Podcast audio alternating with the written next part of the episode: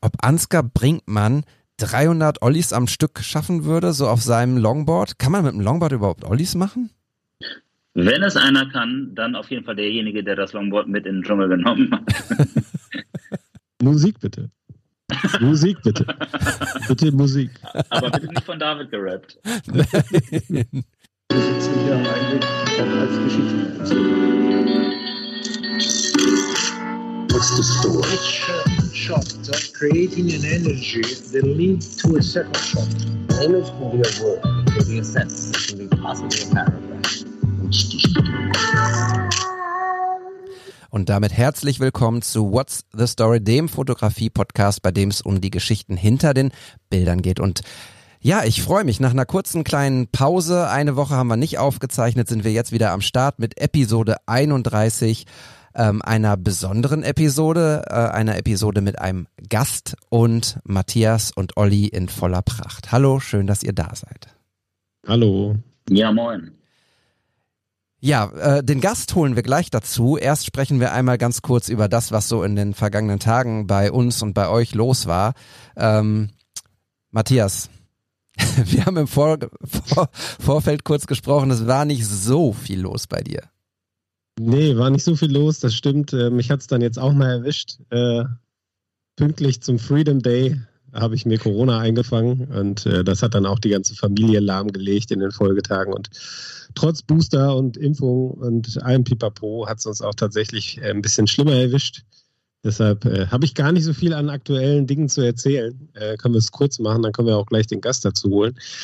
Aber ich habe mir gedacht, wenn ich schon nichts selber zu erzählen habe, dann verweise ich doch einfach nochmal auf unsere kleine Spendenaktion ähm, zugunsten der Ukraine, die wir ja nach wie vor laufen haben. Wir stehen äh, knapp vor der 3000er Marke. Ich habe die Aktion kurz bevor wir hier zusammengekommen sind nochmal verlängert ähm, bis Mitte April.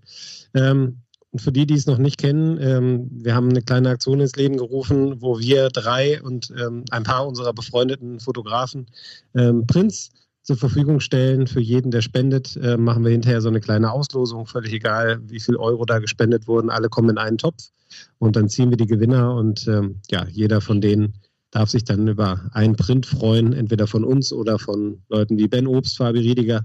Da haben wir, glaube ich, eine ganz schöne Mischung äh, gefunden äh, an, an äh, Kollegen, die uns da noch äh, unter die Arme gegriffen haben. Und ja, ich habe so ein bisschen die Hoffnung, dass wir die 4000er-Marke noch knacken. Die habe ich mal so als Spendenziel gerade festgelegt. Ähm, von daher würde es mich freuen, wenn der ein oder andere, der vielleicht noch nicht gespendet hat, sich da noch dran beteiligen möchte. Und ähm, ja, das war es für mich jetzt erstmal.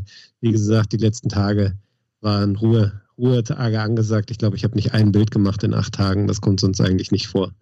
Insofern, ja, war es das für mich jetzt erstmal. Juckt's denn in den, in den Fingern? Der Auslösefinger juckt der wieder? Hast du Bock? Ja, ich habe gerade mal geguckt, ob, die, ob der Akku voll ist, weil äh, morgen fahre ich nach Amsterdam zum Länderspiel. Das hat Gott sei Dank geklappt. Ähm, habe heute noch ein bisschen gezittert, weil heute hätte ich, konnte ich mich freitesten und äh, ja, negativ. Das heißt, ich kann dann morgen früh, wir zeichnen am Montagabend auf, kann dann am Dienstagmorgen dann nach Amsterdam zum Länderspiel fahren und ähm, ja, vielleicht ergibt sich da die ein oder andere Fotomöglichkeit noch auf dem Weg. Genau. Hab schon Bock wieder. Ja, voll geil. Äh, vielen Dank, äh, Leute da draußen, die ihr gespendet habt. Ähm, das war ein, ein wilder Ritt, äh, egal ob ihr ein Euro oder 500 äh, draufgetan habt. Ähm, vielen, vielen lieben Dank. Ihr könnt bei uns spenden, ihr könnt überall spenden, ihr könnt Sachspenden einreichen. Checkt einfach irgendwie eure Communities in, in, in eurer Gegend, eure Städte, eure Dörfer. Ähm, da gibt's überall Möglichkeiten zu helfen. Nimmt Geflüchtete auf, ähm, helft ihnen einfach, wenn sie hier ankommen, sich zurechtzufinden. Das ist äh, wichtig und ich ähm, ja, bin äh, total glücklich, dass ihr, dass ihr 2700 Euro draufgelegt habt äh, bislang und 4000 wären super. Mal gucken, wo wir noch hingehen. Ähm, das passt auch ganz gut zu dem, was ich erzählen wollte.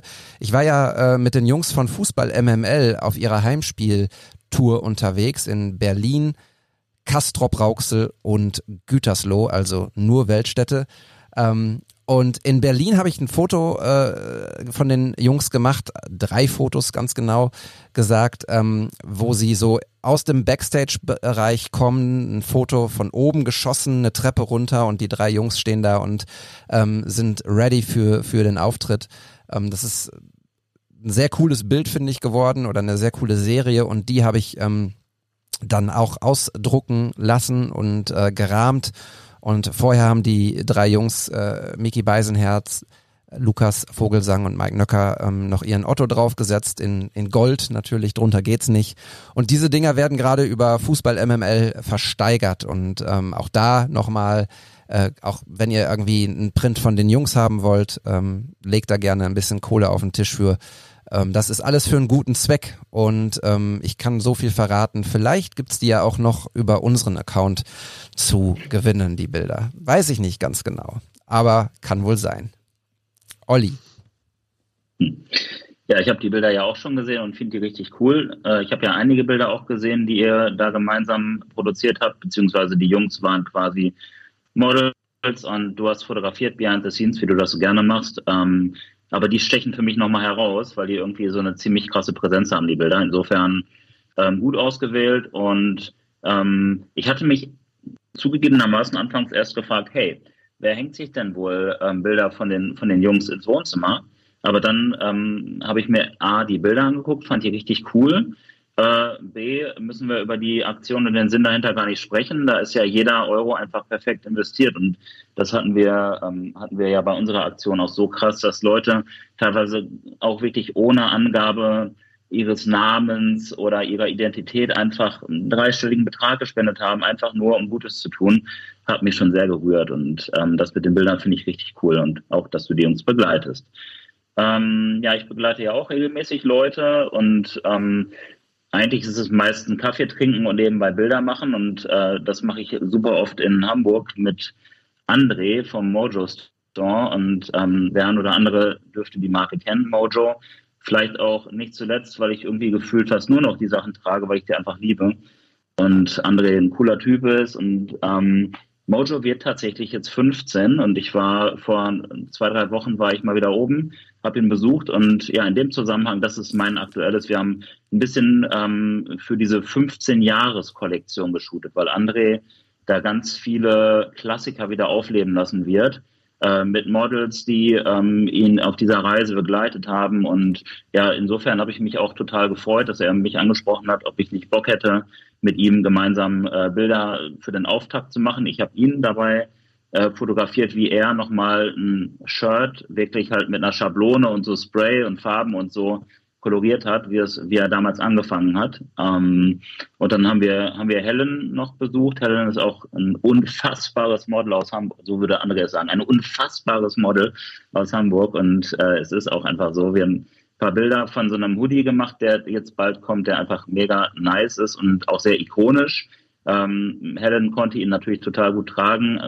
Und ja, äh, da gibt es demnächst ein bisschen Content. Und ich habe gerade noch mit André aus einem, an, in einem anderen Zusammenhang geschnackt. Ähm, und habe ihm dann auch nochmal gesagt, weil er unseren Podcast ja auch kennt, hey, wir haben heute einen Gast, den kennst du auch. Und zwar ähm, ist das der, der, der gute Johannes Höhn, aka Pangea. Ähm, und nun ja, André bat mich, äh, ihn ganz herzlich zu grüßen. Aber bevor es dazu kommt, würde ich dich, lieber Johannes oder lieber Pangea oder wie auch immer, erstmal ganz, ganz herzlich hier einladen. Mega cool, dass du da bist und äh, ja, ein herzliches Hallo. Ja, hallo zusammen, Jungs. Äh, vielen Dank für die Einladung. Und äh, ich lausche erstmal gespannt euren Geschichten bis hierhin und freue mich jetzt mit einzusteigen in die Runde. Ja, also ich glaube, ich spreche für, für uns drei und auch für alle Hörerinnen und Hörer da draußen, dass wir total gespannt sind auf die nächsten, auf die, auf die nächsten Minuten und ja, wie auch äh, immer, wie, wie lange auch immer unser Podcast jetzt hier gehen wird, unser Gespräch. Ähm, ich jedenfalls freue mich sehr auf das, was du so zu erzählen hast und Trotzdem möchte ich auch nochmal ausdrücklich von André grüßen. Ich weiß gar nicht, ob ihr euch äh, persönlich kennt. Auf jeden Fall ist ähm, André auch ein großer Fan ja auch von, von euch Jungs und den John Romas und Lennart und dir und deswegen, ja, cheers. ja, vielen Dank, mega cool, freue ich mich, super witzig auch und ja klar, wir kennen uns schon sehr lange auf jeden Fall. Ähm, ich habe damals ihn zum ersten Mal kennengelernt, 2011 oder 12 auf äh, der Style-Messe in Mainz wo eben äh, an, die Anfänge von Mojo äh, da die Sachen verkauft hat am Stand. Und da haben wir uns schon kennengelernt. Von daher äh, freut es mich sehr und finde es super witzig, dass du da jetzt gerade mit ihm auch äh, geshootet hast fürs Jubiläum. Da bin ich auf jeden Fall sehr gespannt, was ihr da Schönes gemacht habt. Ja, und ähm, genau, ich hatte dich auch gerade schon beobachtet, als ich äh, von diesem ähm, Fotografieren, wie er da seine Schablon mit seinen Schablonen hantiert hat, gesprochen habe. Und da habe ich so ein leichtes Schmunzeln, glaube ich, bei dir auch wahrgenommen. das hat, hat, mir schon so ein bisschen verraten, hey, ähm, vielleicht kennen die sich schon ein bisschen länger. Und ähm, naja, ähm, unser Plan oder die Idee war ja quasi dich äh, jetzt hier auch so ein bisschen im Zusammenhang mit André in das Gespräch mit einzubinden. Und dann wollte, sollte ich mir oder wollte ich mir eine erste Frage überlegen, aber mit Leuten wie dir möchte ich mich eigentlich einfach immer nur unterhalten. Okay. Und äh, deswegen ähm, würde ich mal sagen, ich gebe jetzt erstmal ähm, an, meine, an meine beiden Jungs weiter. David, du bist, glaube ich, auch Host der Folge heute. Genau. Ähm, vielleicht äh, hast, du, hast du irgendwie eine Frage, mit der man anfangen kann, außer äh, jetzt zu schnacken? Ich glaube, wir werden einfach richtig schön schnacken gleich. Äh, du, du, verbringst zu viel Zeit in Hamburg, wenn du solche Wörter benutzt. Ähm, ja, vielleicht, äh, Johannes, es wird tatsächlich, obwohl du ähm, diesen Job ja schon relativ lange machst mit äh, Fotos und Videos und ähm, deinem Style, äh, vielleicht gibt's ja trotzdem den einen oder anderen, der dich noch nicht kennt, ähm, das ist immer so die, die, die lameste Frage aller Frage, aber wer bist du eigentlich und ähm, wie bist du zur Fotografie gekommen? Ja, also ich bin mir auch sicher, dass viele mich nicht kennen. Ist auch völlig in Ordnung. Von daher stelle ich mich gerne einmal vor. Also mein Name ist Johannes, ich komme äh, aus Köln, also ursprünglich komme ich aus Kaiserslautern, aber bin seit 17 Jahren in Köln. Von daher ähm, stelle ich mich immer als Kölner vor. Ähm, da ich jetzt den Großteil meines Lebens hier ähm, verbringen darf. Und ja, ich fotografiere schon recht lange, weit über zehn Jahre. Ähm, habe es erst parallel zu meinem Studium angefangen eigentlich. Ich habe eigentlich hier Sport studiert in Köln und ähm, bin dann eigentlich über, ja, über den Sport, also habe angefangen, Sportevents zu fotografieren oder Aktionen, die wir gemacht haben im Sport und äh, auf der anderen Seite meine, meine Sneak Sammlung, die ich damals schon äh, gepflegt habe. Äh, und habe dann halt meine, meine Turnschuhe ablichten wollen und habe dann so so ein bisschen den Zugang zum Fotografieren gefunden. Und ähm, ja, als ich dann mein Studium 2012 abgeschlossen hatte, habe ich eigentlich beschlossen, ähm, ja, dass ich gerne mit der Fotografie mein Geld verdienen möchte oder habe gedacht, ja, ich probiere es einfach mal voll ins Blaue rein, total naiv und ähm, irgendwie hat es funktioniert bis zum heutigen Tage, ja. Und das, ja, genau, mache ich jetzt heute auch. Bin komplett selbstständig unterwegs ähm, als Fotograf und Content Creator im weiteren Sinne, wenn man das so nennen will. Es gibt kein, leider kein richtig treffendes Wort. Deswegen muss ich leider diesen überstrapazierten Begriff äh, hier anwenden, weil er leider so am besten passt. Ja, ich habe äh, gelesen irgendwie, dass, dass du gesagt hast, äh, Influence, äh, Content Creator oder Creator ist das neue Influencer äh, das, vom, vom Wort her. Ähm, ja, spannend. Wir haben dann eine Gemeinsamkeit. Das mit dem Sport in Köln habe ich auch gemacht, aber allerdings musste ich nach einem Kreuzbandriss äh, nach, im ersten Semester schon äh, die Segel streichen. Oh. hab, okay, das ist bitter. Ja, und habe dann äh, was anderes gemacht. Aber du hast ja auch was anderes gemacht. Insofern, ähm, bist du dem Sport denn noch verbunden, fernab deiner Sneakersammlung? Äh, auf jeden Fall. Also Sport war schon immer in meinem Leben ein super wichtiger Bestandteil. Deswegen habe ich es wahrscheinlich auch studiert, weil das irgendwie für mich so der naheliegendste Anhaltspunkt war, nach der Schule zu sagen, was will ich eigentlich machen? Da muss irgendwas mit Sport sein. Und ähm, ist eigentlich bis heute so. Ähm, ich sehe zwar nicht mehr so sportlich aus wie zu Zeiten äh, des Sportstudiums, aber äh, immer noch ist mir ja, vieles am Sport wichtig. Ich, ich, treibe regelmäßig Sport, bin besonders in den Ballsportarten zu Hause, Basketball, Fußball, äh, spiele auch Tennis viel, Squash, also bin recht breit aufgestellt, äh, was die Interessen angeht und ähm, dementsprechend, also ich fotografiere eigentlich wenig Sport, wenn wir jetzt auf die Fotografie zurückkommen, aber hatte mal im letztes oder vorletztes Jahr durch den Kontakt zu Borussia Dortmund auch da die Möglichkeit, äh, mal ein, zwei Spiele zu fotografieren, mh, hm, weil ich dabei einfach aus, aus persönlichem Interesse einfach mal mega Bock drauf hatte, das zu machen und mal äh, ja, austesten wollte, ob, ja, was man da so Neues vielleicht probieren kann ähm, in dieser äh, Bildwelt und äh, war auf jeden Fall eine coole Erfahrung.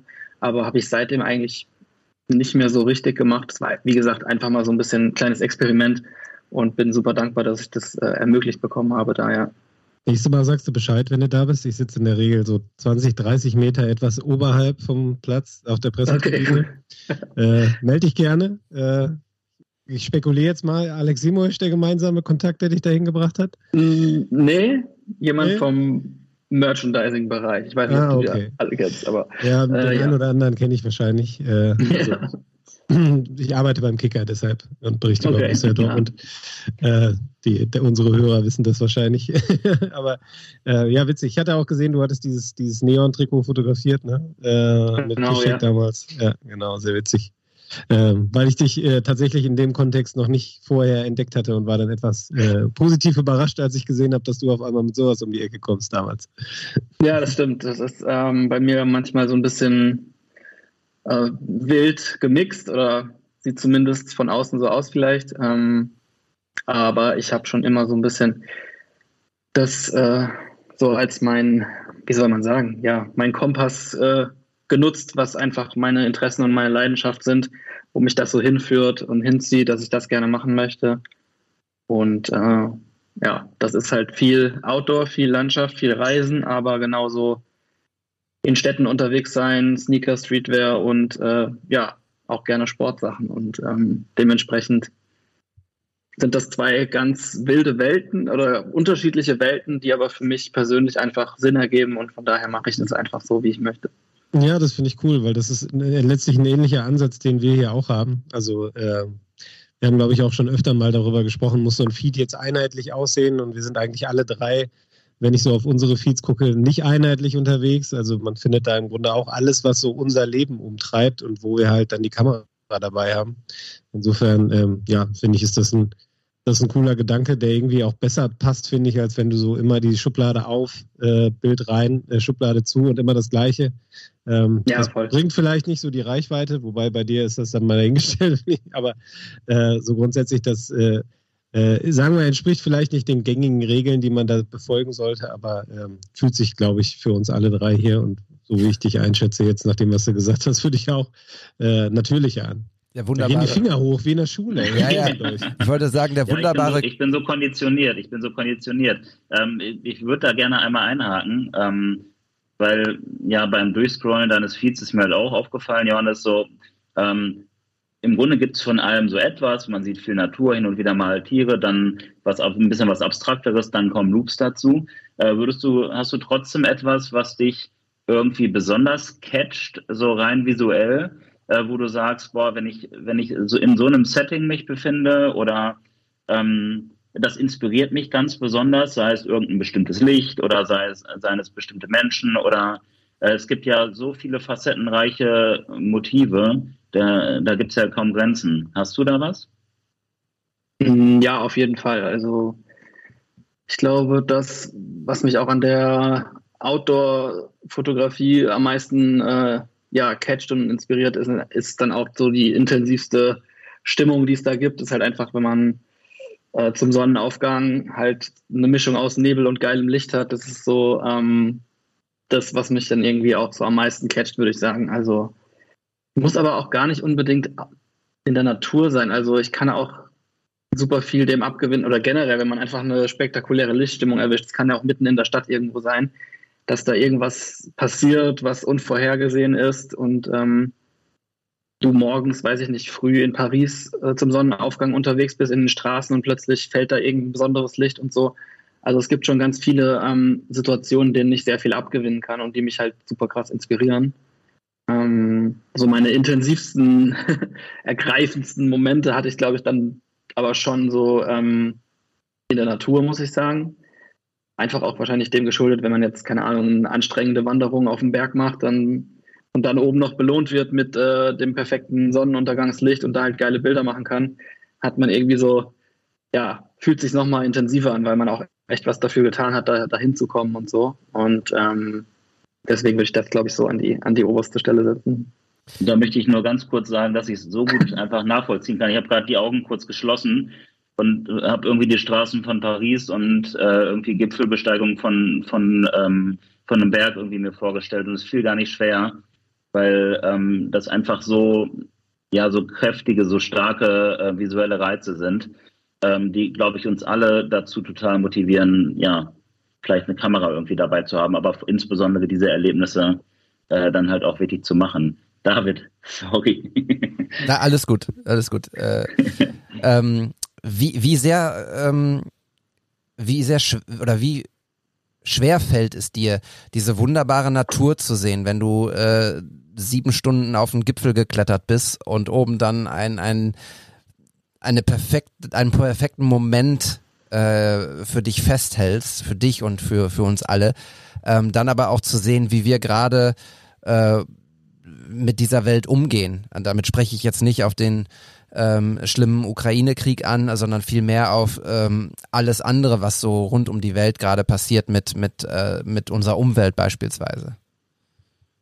Klar, das ist natürlich immer ein Thema, was äh, auch vor allem in den letzten Jahren immer mehr an ja, Bedeutung gewinnt, zu Recht auch, dass man sich darüber Gedanken macht, äh, was man selbst eigentlich auch für einen Einfluss hat. Ähm, aber es ist auch ein bisschen überwältigend, wenn man sich da so reindenkt, weil es einfach ja zu viel ist und ich glaube, keiner so recht für sich selbst da irgendwie eine Lösung finden kann, was oder die Lösung ist halt nicht so einfach, beziehungsweise ist es schwer zu sagen, ähm, ja, wie gehe ich jetzt damit um? Also ähm, ich könnte ja sagen, okay, ähm, oder wir als Crew haben eine relativ große Reichweite. Natürlich versuchen wir da so ein bisschen zu transportieren, dass man respektvoll mit der Natur umgeht und so. Aber auf der anderen Seite ähm, sind wir jetzt ja auch nicht so hardcore, nenne ich jetzt mal, dass wir halt auch keine Flugreise mehr machen oder so, weil es natürlich auch dieses Bedürfnis in einem gibt, selbst auf Reisen zu gehen. Von daher ist es immer so ein bisschen, oder ich bin da auch ein bisschen vorsichtig mit dem, was man da öffentlich Leuten so ähm, ja, an Verhaltensregeln mitgibt oder sagt, das darfst du, das darfst du nicht und so. Das finde ich dann irgendwie auch ein bisschen anmaßend,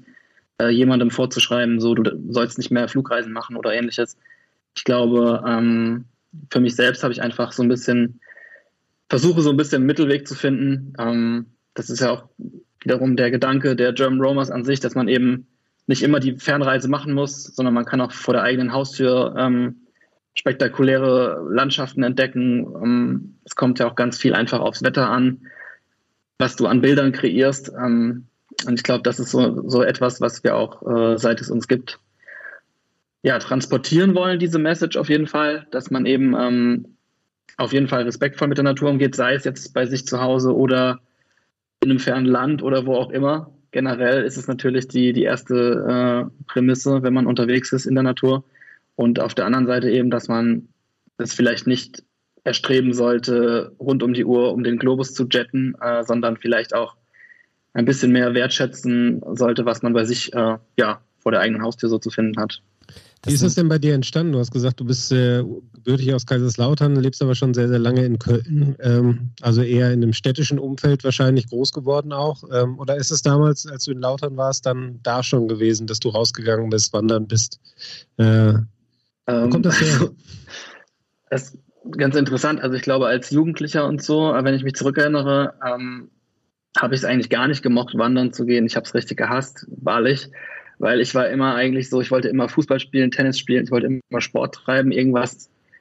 Ja, da hatte ich ja halt am meisten Bock drauf, aber wenn es dann äh, zum Sonntag hieß, hier, du gehst jetzt mit den Großeltern an die Weinstraße wandern, habe ich darin natürlich überhaupt keinen Sinn erkannt, was es mir jetzt bringt, da irgendwie ähm, drei Stunden einfach zu laufen und da passiert einfach nichts. Ich glaube, das, das ähm, ist dann erst später gekommen, tatsächlich so ähm, Mitte 2014 erst. Auch bis dahin war ich eigentlich echt, wie du selbst gerade vermutet hast, nur in Städten unterwegs.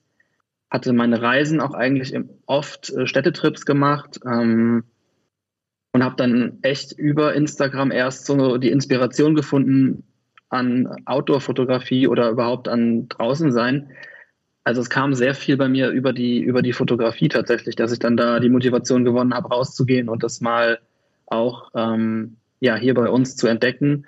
Konkreter gesagt ähm, war das damals ja so, dass äh, ein paar ähm, ja, Fotografen, vor allem aus USA und, und Neuseeland und Kanada, damals sehr aktiv da bei Instagram waren und da habe ich einfach Bildwelten entdeckt. Das war mir vorher nicht so klar, was es da so gibt. Ähm, oder auch der Bildstil, der da ähm, gezeigt wurde, war für mich so was ganz Neues, was plötzlich so gecatcht hat, weil zuvor war für mich Landschaftsfotografie immer so dieses klassische äh, grelle Sonne, weiß ich nicht, alles HDR-mäßig ausbearbeitet perfekte Postkartenmotiv. Und dann fing es da so an, dass Leute halt ähm, ja, neblige Mooswälder fotografiert haben und das dann so diese matte Bearbeitung, alles das, was man heute natürlich nicht mehr so sehen kann, weil es halt komplett überstrapaziert war, aber ja, vor acht Jahren kam es halt gerade so auf und das war halt wirklich das, was, ja, hat mich dann einfach auch total angesprochen und ähm, mir fehlten da so ein bisschen die Mittel dann zu sagen, okay, ähm, ich fliege jetzt halt sofort auch nach Neuseeland und mache diese Bilder nach, sondern habe dann einfach wirklich ähm, ja, aus Mittel zum Zweck gedacht, ey, schöne Wälder gibt es doch hier bei uns auch, also ähm, einfach morgens mal in die Eifel gefahren, eine Stunde von Köln und da einfach wirklich querfeldein, Freestyle im Herbst, wo es neblig war, rumgelaufen und wie wild rumgeknipst, muss man sagen, ohne wirkliches Konzept, aber es hat einfach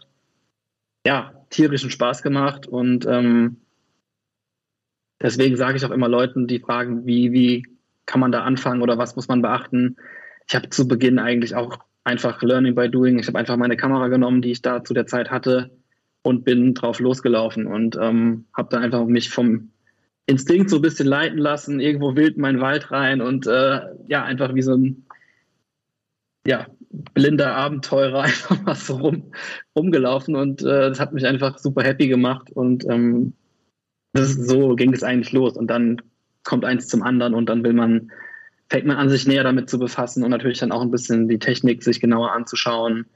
Ähm, aber ich denke, da, da wisst ihr auch Bescheid, wenn man, wenn man sich da so ein bisschen mit einem gewissen Feld der Fotografie dann anfreundet, dass man da natürlich dann auch so gerne sich reinnördet und, und schaut, welche Objektive am besten wie bearbeitet man die Bilder, was kann man machen und so weiter und so fort, ja.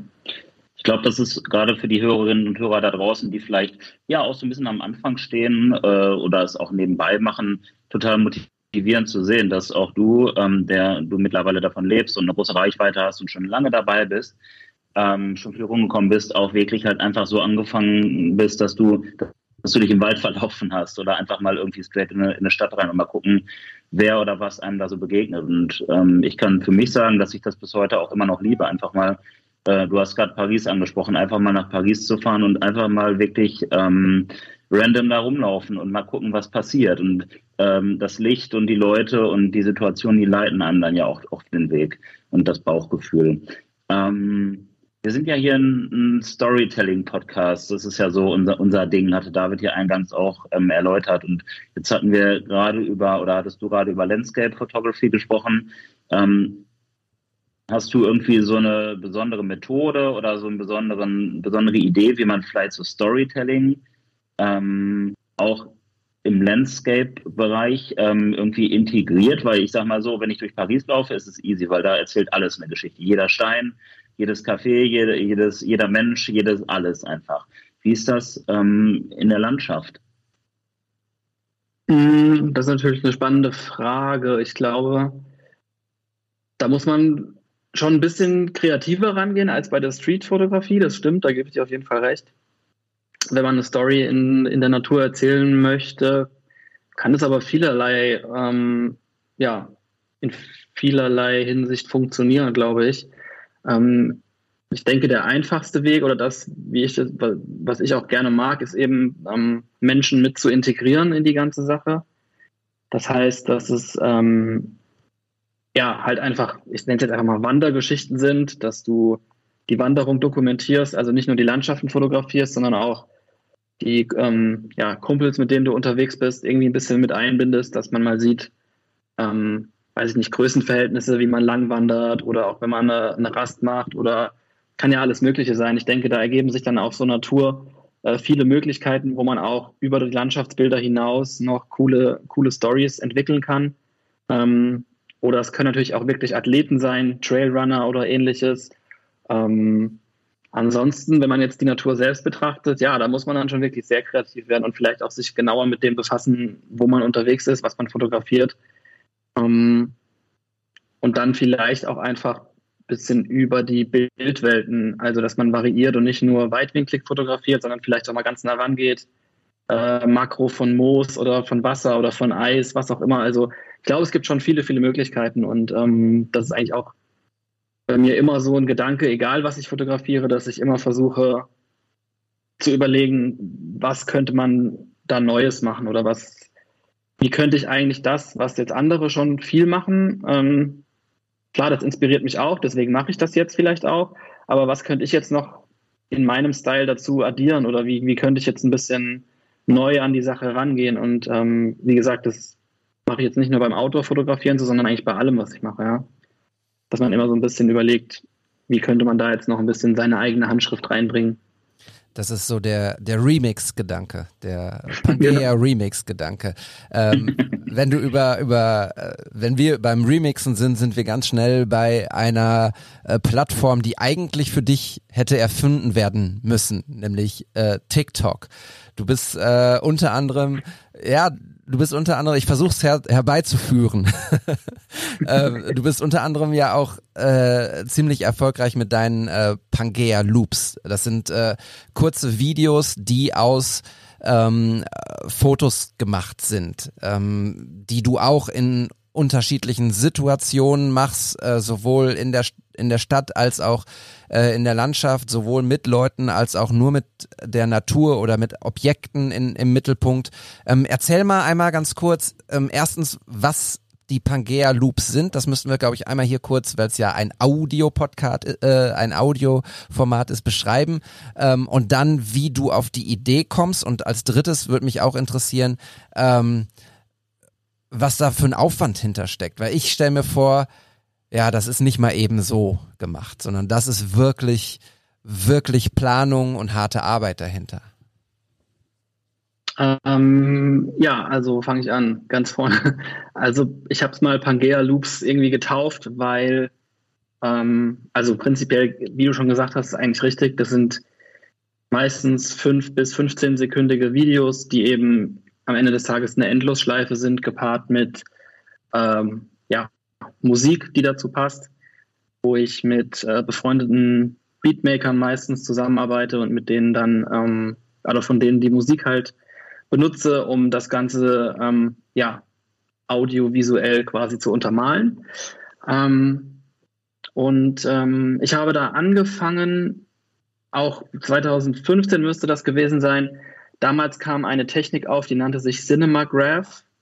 Und das war ähm, somit das erste, was mich da so ein bisschen in die Richtung getrieben hat. Das ist ein Cinemagraph, ein klassisches ist eigentlich ein Hybrid aus Foto und Video. Kennt, glaube ich, jeder, wenn man es jetzt vor Augen hätte. Ich versuche es einmal zu beschreiben.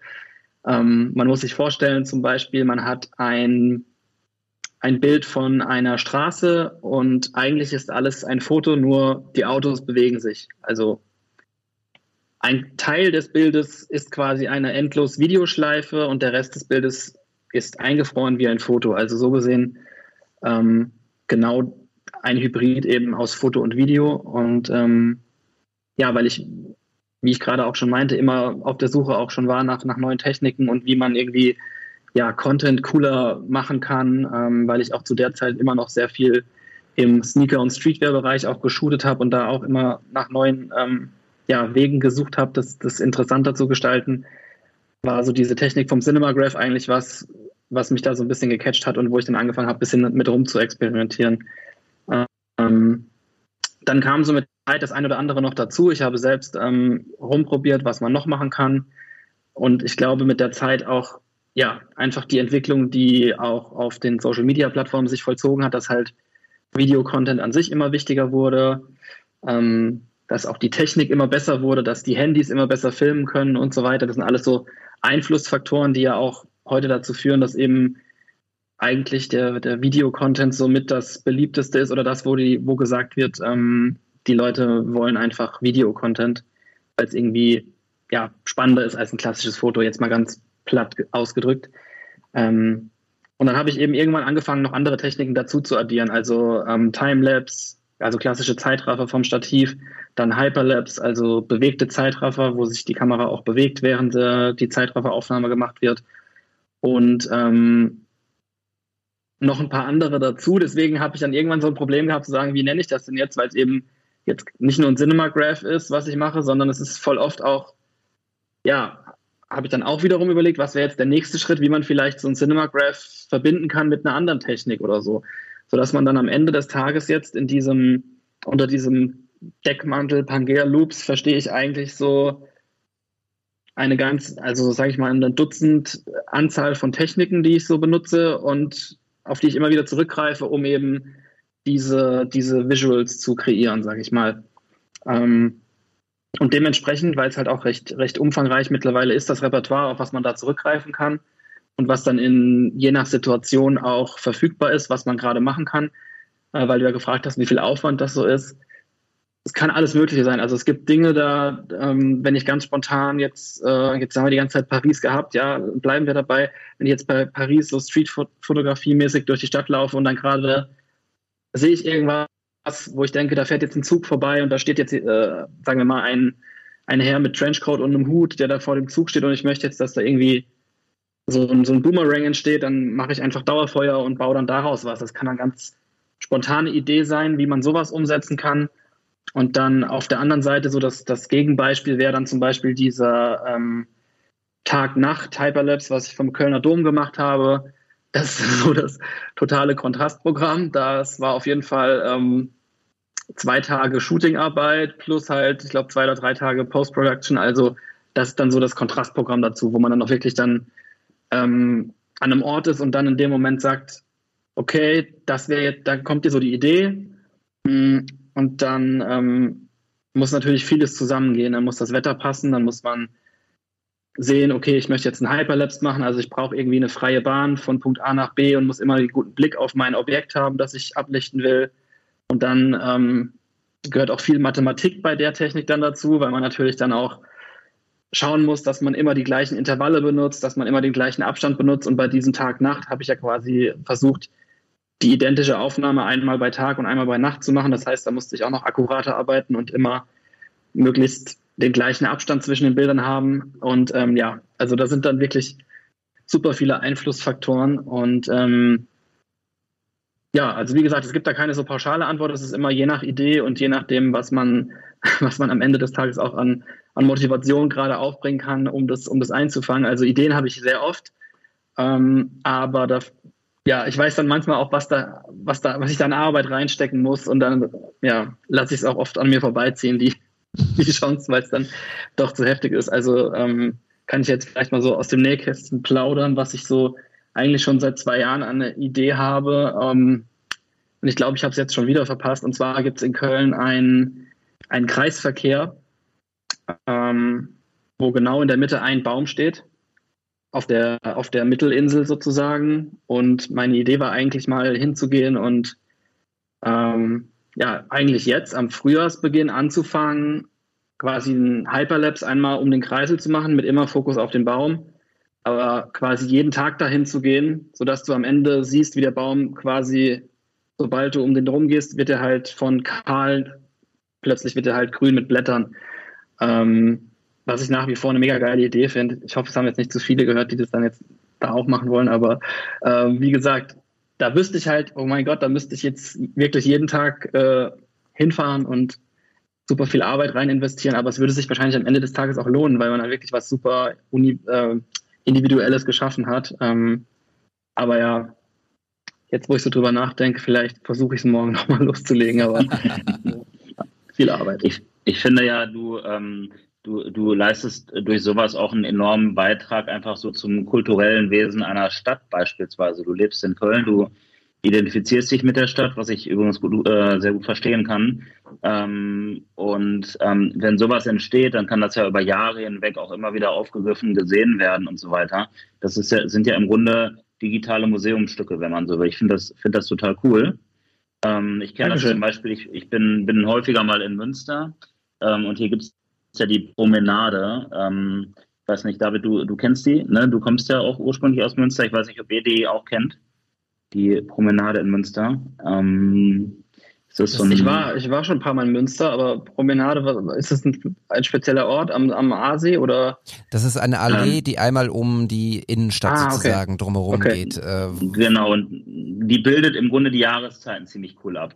Äh, das, also wird auch oft als die Fahrradschnellstraße oder so ähm, genannt, weil Münster ja schon auch sehr fahrradlastig ist. Und ähm, ja, es ist eine Allee, wie David gesagt hat, und dadurch hast du halt, siehst du immer ziemlich genau, welche Jahreszeit ist. Und ähm, ähnliche Dinge meine ich in Münster auch schon häufiger mal gesehen zu haben. äh, aber es ist kein Kreisverkehr. Ähm, aber auf jeden Fall finde ich, finde ich, äh, das, das holt ja auch die Menschen einer Stadt ab und du, ähm, du kannst, kannst Leute irgendwie da ähm, begeistern und denen vielleicht auch was, was mitgeben. Äh, das führt mich ähm, dann auch zu einer Frage oder einem Gegenstand von ja, Jobs und Auftraggebern, weil wenn ich dir bisher so zugehört habe, dann klingt das alles nach sehr viel Spaß, ähm, sei es Paris, sei es Wandern, ähm, seien es Ideen, die du umsetzt. Ähm, bist du in der Lage, das gut mit deinen Auftraggebern, die dir dann quasi auch so deine, dein, deine Fixkosten, deine Rechnung und dein, dein Budget auch bezahlen, irgendwie zu, zu vereinbaren? Oder sind das zwei verschiedene Paar Schuhe bei dir? Mm, nee, das funktioniert eigentlich glücklicherweise sehr gut.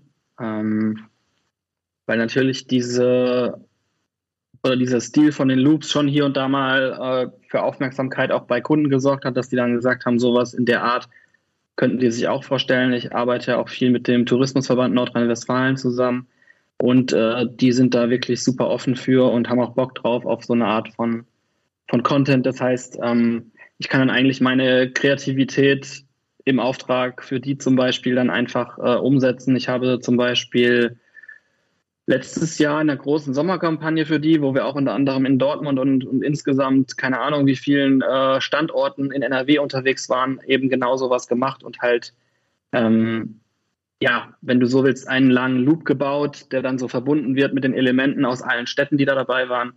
Ähm, dementsprechend geht das schon ganz gut und auf der anderen Seite auch andere Auftraggeber oder ich gehe halt eigentlich so daran, ähm, dass ich wie soll ich sagen, ich muss das nochmal noch mal weiter ausholen, sorry.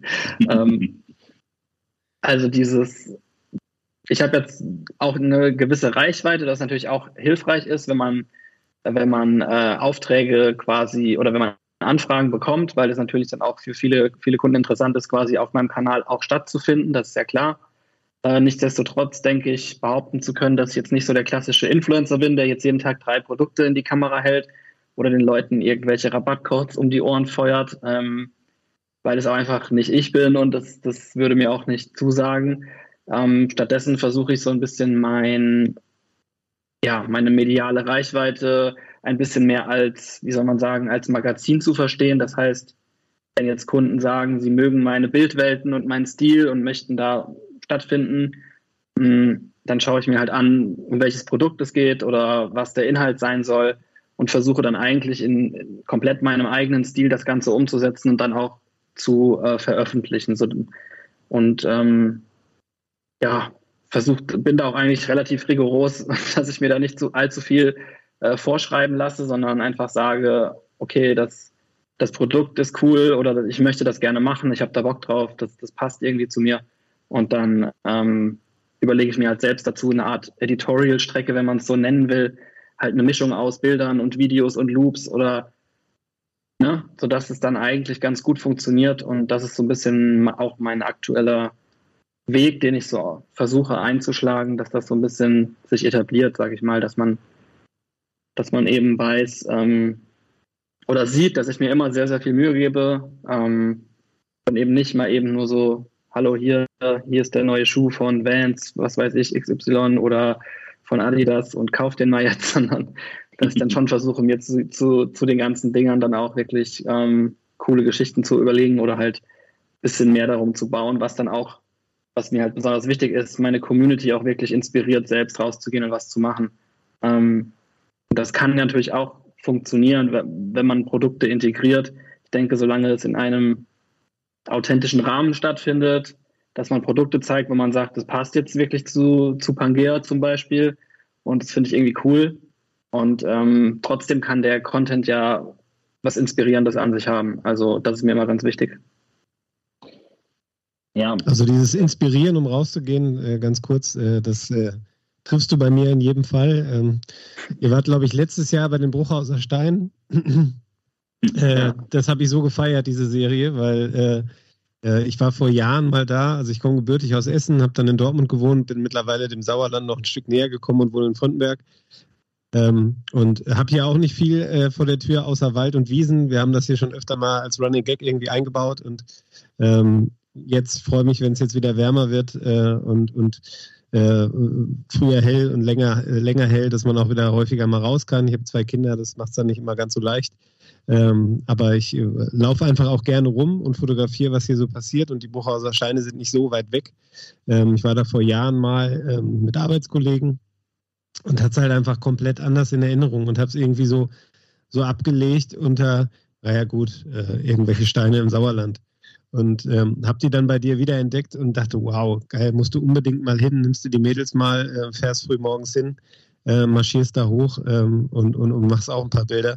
Ähm, und und habe dann im Grunde darüber auch so ein bisschen den Zugang zu den Dingen gefunden, die hier in der Nähe sind. Also ähm, Hema Felsenmeer zum Beispiel kannte meine Frau wiederum von früher und ja, war ganz nett so. Ne? Und äh, fahren wir mittlerweile total gerne hin. Ist jetzt ja auch nur ein kleines Flecken. Land. Ich glaube, da war es da auch schon. Ähm, ja. Ist wirklich nicht viel, dieser Wald, aber äh, trotzdem, weil man, wir fahren 20 Minuten dahin, so, ne? Und ähm, mir hast du einfach dazu verholfen, wirklich das, was nah dran ist, dann auch noch größer wertzuschätzen und einfach viel mehr noch zu entdecken. Äh, weil ich glaube, es ist unheimlich viel da, was wir häufig übersehen, weil wir äh, ja vielleicht dann doch immer nur nach Paris schauen oder nach New York oder nach Neuseeland oder wohin auch immer. Äh, und da einfach übersehen, dass wir auch schöne Sachen um die Ecke haben. Ja, cool, das freut mich auf jeden Fall mega zu hören. Richtig cool. Das ist ganz lustig, weil das ist tatsächlich in einer unserer ersten Episoden haben wir darüber gesprochen und auch über die German Romers und ähm, im Laufe der relativ frühen Episoden ist daraus eine Art Running Gag entstanden. Äh, Bielefeld ist New York. Es äh, fällt mindestens einmal in der Episode, weil man muss nicht nach New York fliegen, um, um eine geile Straße zu fotografieren. Die ist auch in Bielefeld. So äh, genau dasselbe wie äh, dass das äh, Bochum Paris sein kann. Ne? Äh, das ist äh, klingt total äh, bekloppt, ist aber so, wenn man einfach in, in äh, Frames denkt und ähm, versucht, verschiedene Momente festzuhalten, die hier oder da äh, oder eben dort spielen können. So und ähm, das ist eben das, worüber wir hier auch sehr sehr häufig sprechen und das ist auch äh, tatsächlich den German Romers äh, geschuldet, ähm, also auch dir. Danke dafür. Ja, gern. Das höre ich, höre ich sehr gerne auf jeden Fall. Das ist cool. Ähm, ich habe jetzt nochmal zwei, äh, zwei Ansatzpunkte, auf die ich gerne hinaus möchte. Du hast gerade ähm, gesagt, als wir so über ja, dieses, diesen, diese, diese Unterscheidung zwischen Influenzen und ähm, authentischer Markennennung gesprochen haben oder als du darüber gesprochen hast, ein Produkt, das zu Pangea passt. Würdest du Pangea als Marke quasi ähm, auch so ein bisschen von dir als Person separieren, so ein bisschen wie zum Beispiel bei Marvin und Bob Sala, dass, dass du sagst, ähm, das ist Pangea und das ist Johannes oder ist das, ist das so eins? Hm, also ich würde schon sagen, dass es ziemlich genau eins ist. Also, ähm, also ich, wie gesagt, da ich wirklich da nur Sachen mache, die ich persönlich feiere und wofür ich eine Leidenschaft habe, kann ich das, eigentlich macht es keinen Sinn für mich, das zu separieren. Also von daher würde ich schon sagen, dass das eigentlich einfach ein, eine Welt ist. Ja. Mhm. Okay, cool.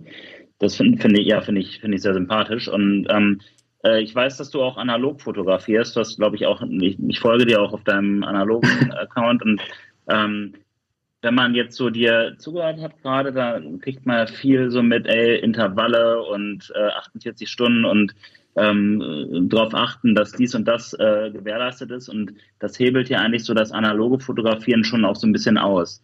Ähm, Gibt es einen Grund, warum du auch analog fotografierst? Also irgendwas, irgendwas ganz Bestimmtes oder äh, feierst du es einfach nur? Hm. Ja, wenn ich jetzt so darüber nachdenke, ist es auch wieder, ja, es ist einfach, es gibt super viele Sachen, die mich einfach interessieren in der Fotografie oder im, im Createn, nenne ich es jetzt mal. Deswegen ähm, bin ich auch häufig in meinem Kopf so ein bisschen überfordert, weil ich zu viele, zu viele Gedanken habe, weil halt eben ähm, ich es nicht schaffe, mich so auf eine, auf ein Feld oder eine Sache so zu fokussieren und zu sagen, da stecke ich jetzt alles rein, äh, was ja zum Beispiel analoge Fotografie sein könnte, aber wir machen halt diese Loops und die digitale, ähm, diese digitalen Schaffungsprozesse äh, machen halt auch super viel Spaß und da habe ich genauso Lust, mich weiterzuentwickeln und neue Ideen zu entwickeln. Ähm, also so gesehen, ich brauche jetzt, glaube ich, nicht diesen Kontrast unbedingt zwischen den beiden Sachen. Für mich geht es auch oft Hand in Hand. Ich versuche auch immer wieder einfach beides zu verbinden. Ähm, ich mache auch oft bei meinen Shootings einfach beides, shoote auf Film, aber auch digital und wenn ich dann am Ende die Galerie poste, ist es einfach eine Mischung aus beidem. Auch das geht sehr gut. Ähm, ich denke, bei mir ist es dann eher eben so, dass sich die beiden Welten noch viel mehr so verwoben haben und sich annähern.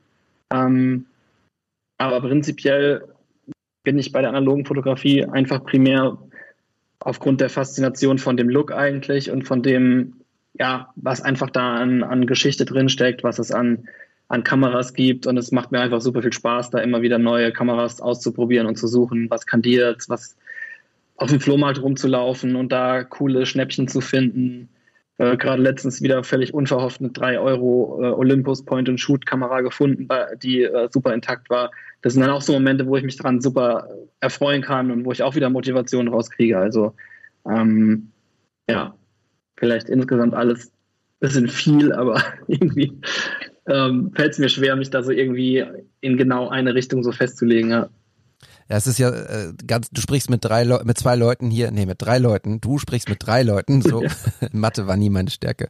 Äh, du sprichst mit drei Leuten hier, die das, glaube ich, sehr gut nachvollziehen können, dieses ähm, kreativ getriebene, sag ich mal, was äh, mitunter ähm, auch auch ein Nachteil sein kann, weil erstens tut's weh, äh, Matthias kann da ein Lied gerade von singen, wenn man mal einfach eine Zeit lang nicht rausgehen kann, um zu fotografieren. Ich leide dann auch immer wie ein Hund, wenn wenn es einfach die Zeit gerade nicht hergibt und merke, ich ich muss jetzt was machen und da geht's gar nicht darum, irgendwie, ich habe kein Foto mehr, was ich für Instagram posten kann, sondern es geht einfach um den Prozess, kreativ zu sein und, und ähm, das zu leben. Ich sage immer, Fotografie ist mein Yoga und genauso fühle ich das einfach. Ich muss rausgehen, um, um äh, entspannen zu können, um Fotos zu machen, äh, beim, beim Fotos machen. So.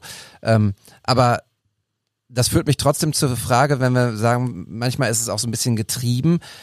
Hattest du schon mal so ein kreatives Loch, so eine Art irgendwie, wo du sagst, okay, wow, ich, ich, keine Ahnung, was der nächste Schuss ist, keine Ahnung, was das nächste Thema ist irgendwie. Und momentan habe ich irgendwie, fühle ich das auch alles nicht.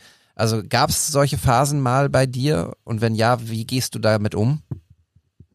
Ja, auf jeden Fall. Also ich glaube, das ist jetzt keine, keine Überraschung, dass es diese Phasen auch gibt. Und gerade jetzt, ähm, seit Corona da ist, habe ich das Gefühl, dass das doch noch deutlich häufiger der Fall ist. Ähm, klar versucht man dann dem auf den Grund zu gehen, woran liegt's. Äh, also ich habe wirklich Tage, wo ich einfach so gar nichts hinbekomme, wo ich auch eigentlich wüsste, ich müsste mal wieder was posten, ich muss mal wieder Content aufbereiten, aber am Ende ist dann mit zu viel Aufwand verbunden oder wenn ich dann am Rechner sitze und versuche Bilder zu bearbeiten, ähm, dass ich dann gar nicht das Gefühl dafür habe oder dann einfach da zwei Stunden sitze und krieg's einfach nicht hin, dass ich happy damit bin, dann lasse ich es auch, dann mache ich einfach den Computer aus und denke so, ey, der Tag ist gelaufen. Ähm, das wird heute nichts mehr auf jeden Fall. Ähm, also dementsprechend ähm, kenne ich das nur zu gut und ähm, ja, ich glaube, wie du gesagt hast oder wie ich auch gerade schon habe anklingen lassen, dass es manchmal mir einfach schon zu viel wird im Kopf. Ähm, so analog, tausend Sachen, die man beachten kann, die man ausprobieren möchte die ganzen Loops, dann hier Hyperlapse da und äh, ich will da mal hinfahren und einen Hike machen wieder.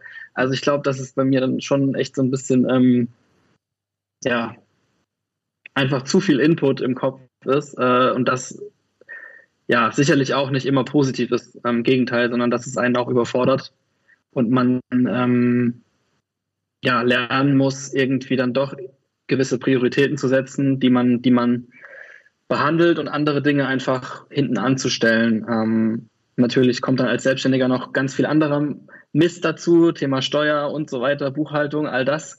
Äh, wer kennt es nicht, wer liebt es nicht und ähm, dementsprechend auch das sind natürlich Faktoren, die dann ja so den, die Lust aufs Fotografieren oder aufs Bilderbearbeiten auch nochmal drücken, weil man, weil man schon äh, davor wieder einen halben Tag äh, Steuer gemacht hat und so. Also ja, hm. Ich weiß auch nicht.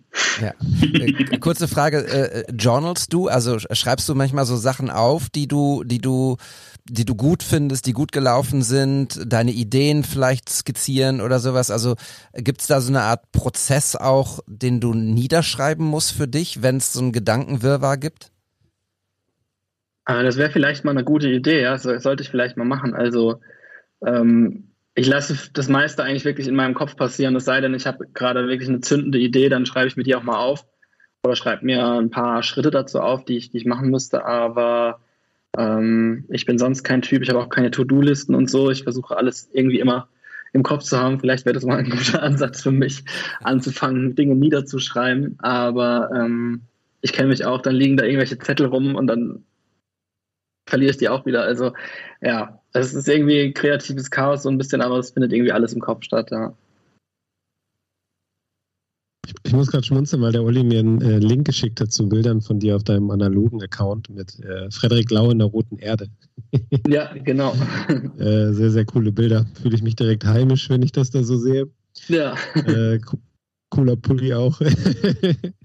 Äh, ich, hatte auch ich weiß nicht, wie gut er sich verkauft hat, aber ähm, das äh, Design an sich war cool. Ob es jetzt der Strickpulli die beste Produktwahl war, weiß ich, ob es bei so vielen so gut ankam, aber ähm, hat auf jeden Fall Spaß gemacht mit Frederik, ja. Ja, also ich habe den schon ein paar Mal jetzt im Stadion tatsächlich gesehen. Ja. Also es gibt, gibt, Leute, die, glaube ich, Design vor, äh, vor, vor Stoff äh, setzen in den Punkt. Ja, sehr witzig. Ich hatte äh, Frederik Lau letztens auch mal kurz äh, von der Pressetribüne fotografiert beim Bayern-Spiel. Äh, wir müssen die Geschichte, die sich da entwickelt hat, nicht vertiefen. Diejenigen, die die Boulevardblätter lesen, haben es mitbekommen, dass da was war. Äh, muss ich gerade schmunzeln, weil Olli mir das gerade schickte hier. Ja, die Bilder sind cool, finde ich.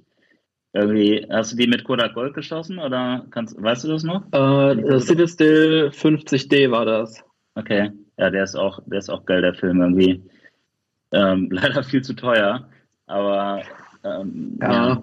für die Bilder, äh, also die sind echt äh, mega nice und ich glaube, Frederik Lau zu fotografieren ist auch echt ein sehr dankbarer Job einfach, ne? Äh, so viel Charakter.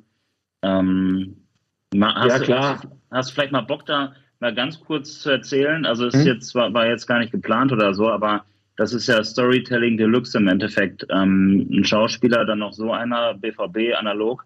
Ähm, wie war das so? Wie, wie, wie ja, also Storytelling Deluxe finde ich, find ich schon sehr hochgegriffen auf jeden Fall, aber freut mich auf jeden Fall, dass dir die Bilder gefallen. Ähm, Im Endeffekt ähm, war es eigentlich eine relativ unkomplizierte Geschichte. Ähm, ich glaube, der, der Frederik hatte am, am Abend zuvor in Köln auch eine Aufzeichnung für eine, so eine Fußball-Talkshow und kam dann ähm, Samstagnachmittag in Dortmund an, hatte noch einen leichten Hangover, glaube ich. Aber ähm, war auf jeden Fall witzig. Also dann haben wir ihn, glaube ich, eine Stunde da in, in der roten, im Stadion Rote Erde am Bilder gemacht, war super entspannt. Und ähm, im Endeffekt haben wir einfach ein bisschen gefreestylt. Ich mal, klar habe ich mir vorher so ein paar Ecken gesucht, wo man hingehen kann. Aber ähm, ja, er ist super locker gewesen und ähm, hat auch alles gut mitgemacht. Und äh, ja, ich finde auch ein kerniger Typ. Hat Spaß gemacht auf jeden Fall. Olli träumt noch davon, ihn auch mal vor die Kamera zu kriegen in Mojo-Klamotte. Ja, weiß ich nicht. ja, vielleicht kann andere da ja mal was einstielen. Der Mann hat ja ein Kontaktnetzwerk, das seinesgleichen sucht. Da treffen sich dann die BVB-Fans unter sich, wobei du ja nicht. Ja, mit Sicherheit. Apropos Würde ich jetzt nicht für ausgeschlossen halten, dass das passiert. ja, ähm, okay, jetzt ist es auf jeden Fall schon mal ausgesprochen. Ähm, apropos kernige Typen, ähm, das wollte ich, wollte ich mir eigentlich bis zum Schluss aufbewahren, hatte ich mir gerade noch aufgeschrieben. Wenn ich einen Wunsch frei hätte, ähm, äh, du machst ja, machst ja auch ähm, hin und wieder so Bilder von, von so Skatern oder auch Loops, ähm, die irgendwie diese ja, Highways äh, oder, oder so Serpentinen fahren. Mein guter Freund Ansgar Brinkmann ist ja auch passionierter Longboarder. Ähm, also wirklich, wenn ich einen Wunsch noch frei hätte, dann würde ich mich so freuen, wenn ihr mal was zusammen machen würdet. Ansgar fährt ja auch hin und wieder einfach mal durch irgendwelche verlassenen Straßen in Norwegen und ist, glaube ich, auch ja durchaus kerniger Typ. Ähm, ja, wer weiß, vielleicht, vielleicht kann man da ja mal irgendwas connecten. Klar, immer, gerne, gerne. Ähm, why not? Ja. Ich sehe das irgendwie. Naja, wie auch immer. Ich habe mich gefragt, es gibt ja dieses eine äh, eine geile Video von von dem Typen, der da die Straße lang äh, lang cruist auf dem Skateboard äh, mhm. in deinem Feed. Ich habe erst gedacht, das ist doch der Ansgar. Das muss doch der Ansgar sein, oder nicht? ist er aber nicht. Bist du das? Nee, dieses, kennt ihr dieses Video? Das, das ging mal viral von Ansgar. Das ist jetzt ein paar Jahre her. Da hat er irgendwie auch eine Flasche Jack Daniels dabei oder eine Dose Jack Daniels und skatet halt ähm, irgendwie auch verletzt an der Hüfte, weil er sich anscheinend irgendwie hingelegt hat durch, durch Norwegen. Das ist irgendwie total random, aber äh, ich vergessen irgendwie. Müsst ihr mal gucken. Packen wir mal in die Shownotes, wenn es das noch online ja. gibt. Und, ja, bitte, ähm, ich, ich möchte mir das auch anschauen. Ich habe das letzte Mal, als du das angesprochen hast, gesucht und nicht gefunden, aber ich muss sagen, ich war auch nur halbherzig dabei bei der Recherche. Es war schon spät an dem Abend. Ich werde ihn mal fragen, ansonsten, er hat so alles Bildmaterial ziemlich, also auch wenn er sonst sehr, ein sehr äh, in den Tag hineinleber ist, aber ich glaube, seine ganzen Bilder und Videos hat er ganz minutiös gespeichert, dann würde ich das nochmal von ihm einfordern. Ähm, aber ja, ich, ich schicke ihm halt auch immer die, ähm, diese, diese Videos oder Fotos, die du machst, halt von den, von, von, von den Skate- und Geschichten. Und ja, ich glaube, das hat auch sehr viel dann mit Fernweh zu tun, was, äh, was auch ziemlich getriggert wird, zumindest auch bei mir. So. Ähm, passiert das nebenbei oder ähm, triffst du dich da auch irgendwie bewusst mit, mit äh, Models oder, oder Sportlern? Mm, das eigentlich jetzt dieses eine Video, was da, was wir in Norwegen gemacht haben, wo der Kollege quasi mit dem, mit dem Skateboard einfach die gerade Straße lang skatet. Ähm, das war eigentlich auf einer Produktion, die wir gemacht haben. Also im Endeffekt ein kleiner Trip mit zwei anderen von den German Romers, wo wir unterwegs waren. Und es war eben ein Filmer dabei und er ist auch derjenige, der geskatet ist in dem Fall. Also der war eigentlich dabei, um das Video von dem Trip zu produzieren. Und wir hatten halt das Skateboard auch mitgenommen, weil wir halt wussten, da gibt es coole Straßen und ähm, zum Glück ist er ein super guter Skater. Äh, Shoutout Philipp Himburg an der Stelle. Guter Mann, macht auch super krasse Videos auf jeden Fall.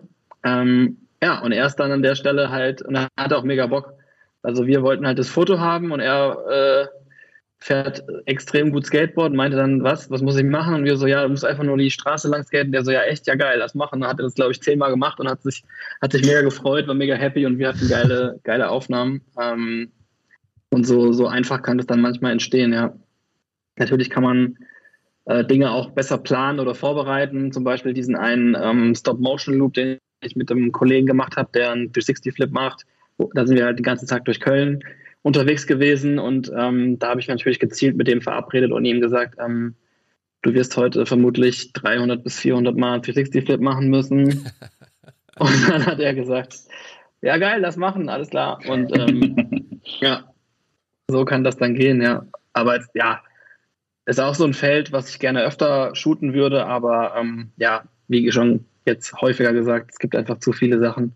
Und ähm, wenn es sich ergibt oder man eine coole Idee hat, dann, dann versucht man es natürlich auch irgendwie zu realisieren, ja. Matthias, du holst raus. Ich habe mich nicht gemeldet, ne? ne stumm, stumm melden. Das ist immer bei meiner Tochter in der Schule. Stumm melden, habe ich vergessen, muss ich gestehen. Schweigefuchs. genau. Auch rein, Matthias. Ja, okay. Ähm, du hast ja gerade schon so ein bisschen davon gesprochen, wie du, wie du über Flohmärkte Tigers und Analogkameras suchst. Ähm, welche Rolle spielt denn grundsätzlich Technik für dich? Also wenn ich darüber überlege, was du erzählt hast, Hyper, äh, Hyperloop, äh, Hyperlapse, mein Gott, ich komme durcheinander hier.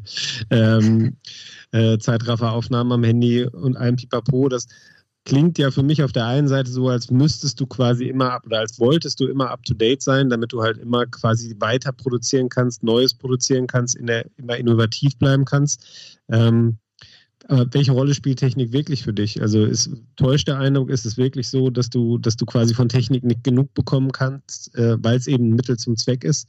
Ähm, oder sagst du, ich würde auch drei Wochen Norwegen machen mit äh, einem völlig einfachen Setup, vielleicht eine Kamera und ein Objektiv oder sowas? Ah, das ist natürlich eine spann sehr spannende Frage, ja. ähm, ich glaube, irgendwie so, eigentlich beides, würde ich fast sagen. Also, ich habe schon ähm, großes Technikinteresse auf jeden Fall. Also, ich verfolge immer, was es Neues am Kameramarkt gibt, was es für neue Entwicklungen gibt. Ähm, ich darf ja auch glücklicherweise mit Nikon zusammenarbeiten, jetzt schon über zwei Jahre.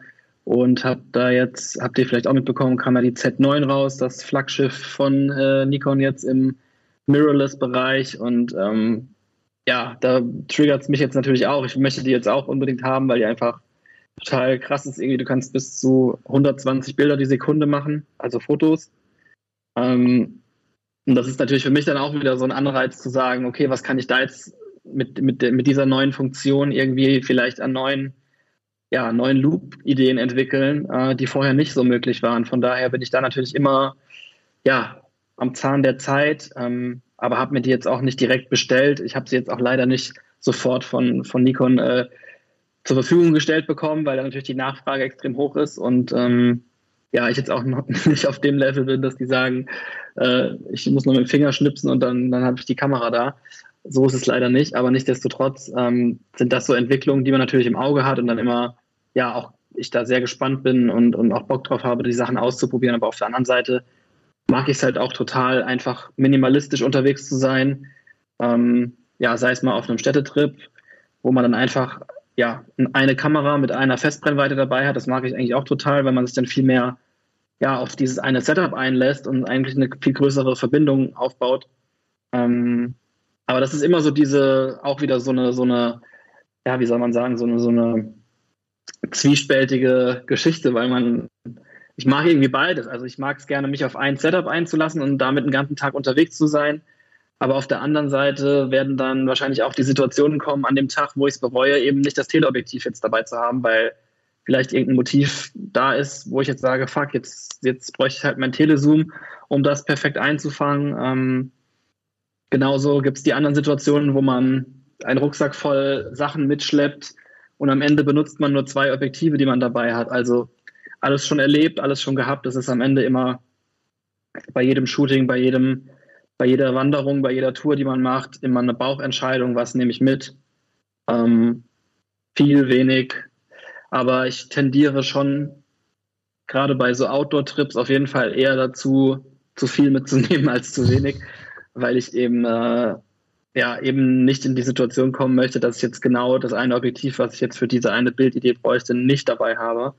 Ähm, von daher, um an deine Frage zu gehen, ähm, so zwei Wochen Norwegen mit nur einer Kamera, das würde mir schon schwer fallen, glaube ich. Also eine Kamera schon, aber ich bräuchte schon ein paar Objektive, glaube ich, um da ähm, ein weiteres Spektrum abbilden zu können.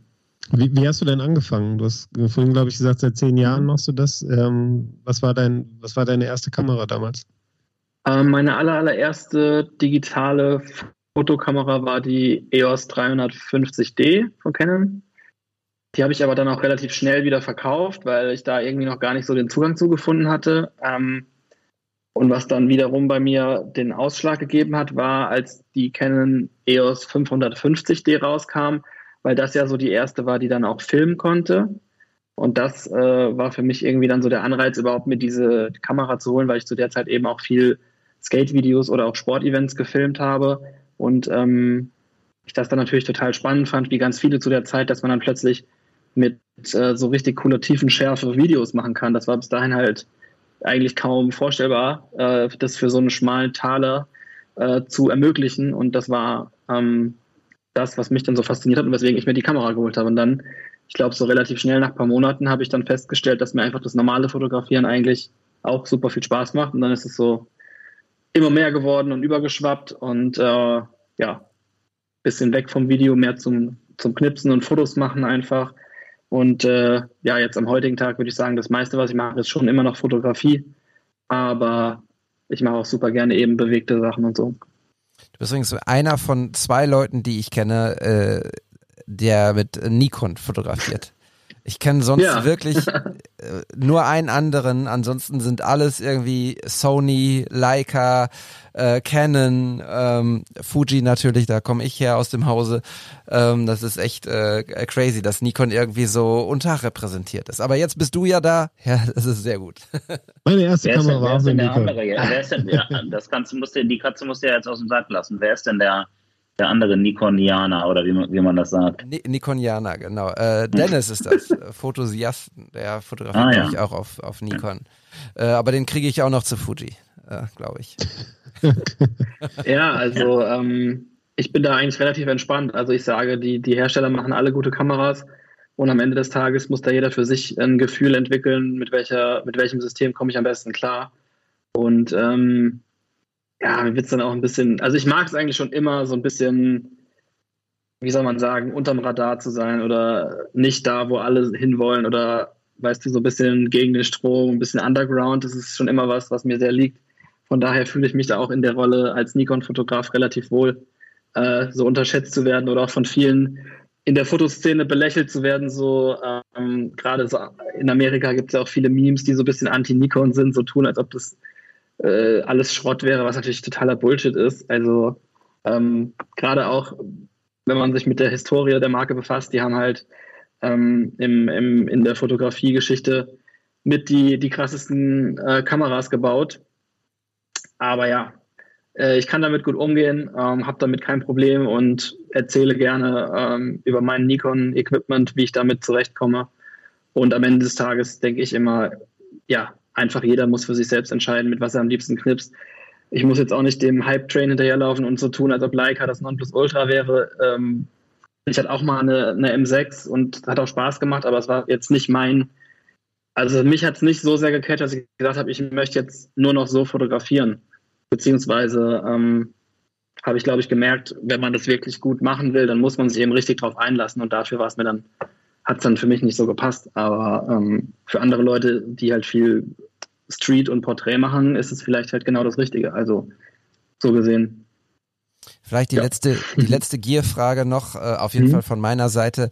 Ähm, ich fand den Gedanken von Matthias trotzdem ganz cool, so deshalb würde ich dich einmal gerne für die, vor die Challenge äh, stellen. So der nächste Trip, der ansteht bei dir. Weiß nicht, ob du jetzt schon was sagen kannst, ob du einen geplant hast. Ähm, jetzt muss ich gerade mal selbst überlegen. Tatsächlich noch nichts, ne. Okay, nehmen wir mal an, äh, äh, Norwegen, nächster Trip für dich. Mhm. Äh, und du dürftest nur ein, ein Objektiv mitnehmen, ein einziges. Welches wäre das? Ähm, ja, da könnte man jetzt eine unromantische Antwort geben, die, äh, die halt dann so der Sure-Shot ist. Das wäre natürlich das 2470er 2.8, was so ein bisschen der Allrounder ist, glaube ich, mit dem man alles machen kann. Ähm, aber ich würde dann eher ein bisschen auf Risiko gehen und dann, glaube ich, eine 35 mm Festbrennweite mitnehmen. Das ist so, ja, ist, glaube ich, ein guter Mittelweg, um, um irgendwie da ganz gut klarzukommen und äh, ganz interessante Bildwelten mitzunehmen. Habe ich gerade auch für Amsterdam in den Rucksack gepackt. Okay. ja, für so ein Städte, für, ich glaube, für ein für einen Städtetrip würde ich, glaube ich, dann eher 24 nehmen, weil ich dann doch lieber mag, ein bisschen, bisschen mehr noch zu haben. Aber ähm, bei Landschaft würde ich dann, glaube ich, auf 35er gehen. Ja. Hm. Ähm, was mich interessieren würde, wir, wir liegen ja im Grunde in so einem, in so einem zweijährigen Rücken liegt jetzt diese Corona-Pandemie oder zweieinhalbjährig oder wie auch immer. Ich möchte jetzt gar nicht ähm, darauf hinaus, wie sehr dich das eventuell auch getroffen hat, weil diese ähm, diese Biografien haben wir leider in letzter Zeit sehr, sehr oft gehört und ich glaube, es ist total wichtig, dass wir jetzt alle nach vorne blicken. Ähm, wo siehst du dich denn zum Beispiel, also du hast voll viel gemacht jetzt, ne, wenn man mal so durch deinen Feed scrollt. Wir haben ja noch gar nicht so richtig über die German Romers gesprochen. Ich glaube, das müssen wir heute auch gar nicht unbedingt. Es klang an der einen oder anderen Stelle ein bisschen an. Und wenn man so durchscrollt, du hast super viele interessante Leute fotografiert, du hast ganz viele ähm, Orte auf dieser Welt gesehen und hast sie ansprechend in Szene gesetzt. Was ähm, stellst du dir äh, für, fürs nächste Jahr irgendwie, wo die Pandemie hoffentlich noch weiter, wo Maßnahmen gelockert werden, wo vielleicht wieder mehr gereist wird, wo mehr möglich ist, vor für dich und deinen fotografischen ähm, Werdegang? Ja, also da kann ich auf jeden Fall ähm, vielleicht hochexklusive Informationen hier rauslassen. ähm, und zwar stehen, also ich habe mir generell ähm, in den letzten zwei Jahren so ein bisschen Gedanken natürlich gemacht, jeder, was, was will ich eigentlich noch machen oder was wäre mal cool zu machen. Und ähm, habe dann so ein bisschen, ja, ich bin jetzt wie gesagt niemand, der sich äh, so Bucketlists macht, was ich wann erreicht haben will oder gemacht haben will oder so ähnliches. Ähm, ich gehe da halt wie auch generell bei der Fotografie nach meinem Gefühl, ähm, was mich da leitet. Aber natürlich gibt es auch, ähm, was jetzt Reiseziele angeht, so Sachen, die ich gerne irgendwann mal machen will.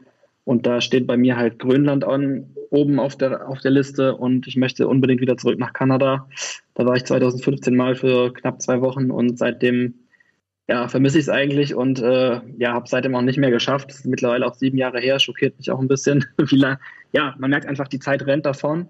Deswegen, äh, sobald wieder so größere Reisen möglich sind, dann wäre das, glaube ich, so zwei Sachen, die ich unbedingt machen möchte.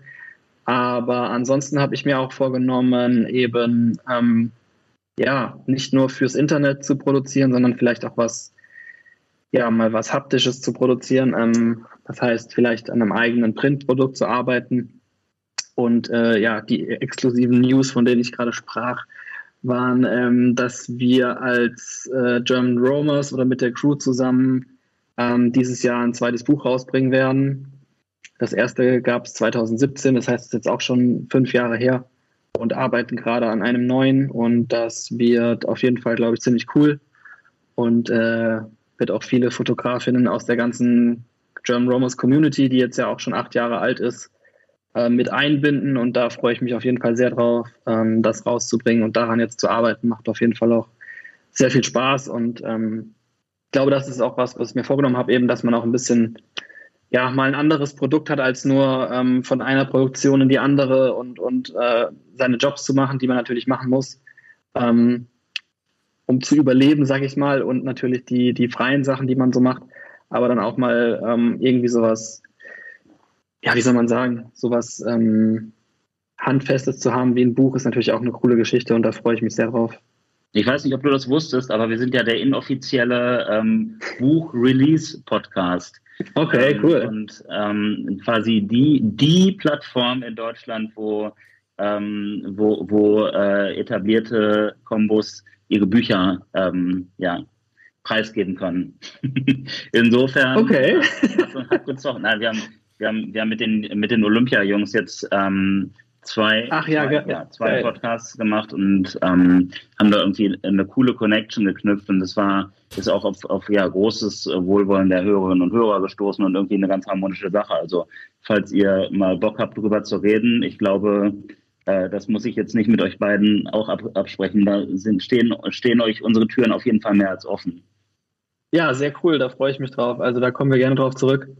Ähm, ja, Ende des Jahres wird es soweit sein. Vielleicht können wir kurz davor uns dann gerne nochmal zusammensetzen und darüber ein bisschen berichten.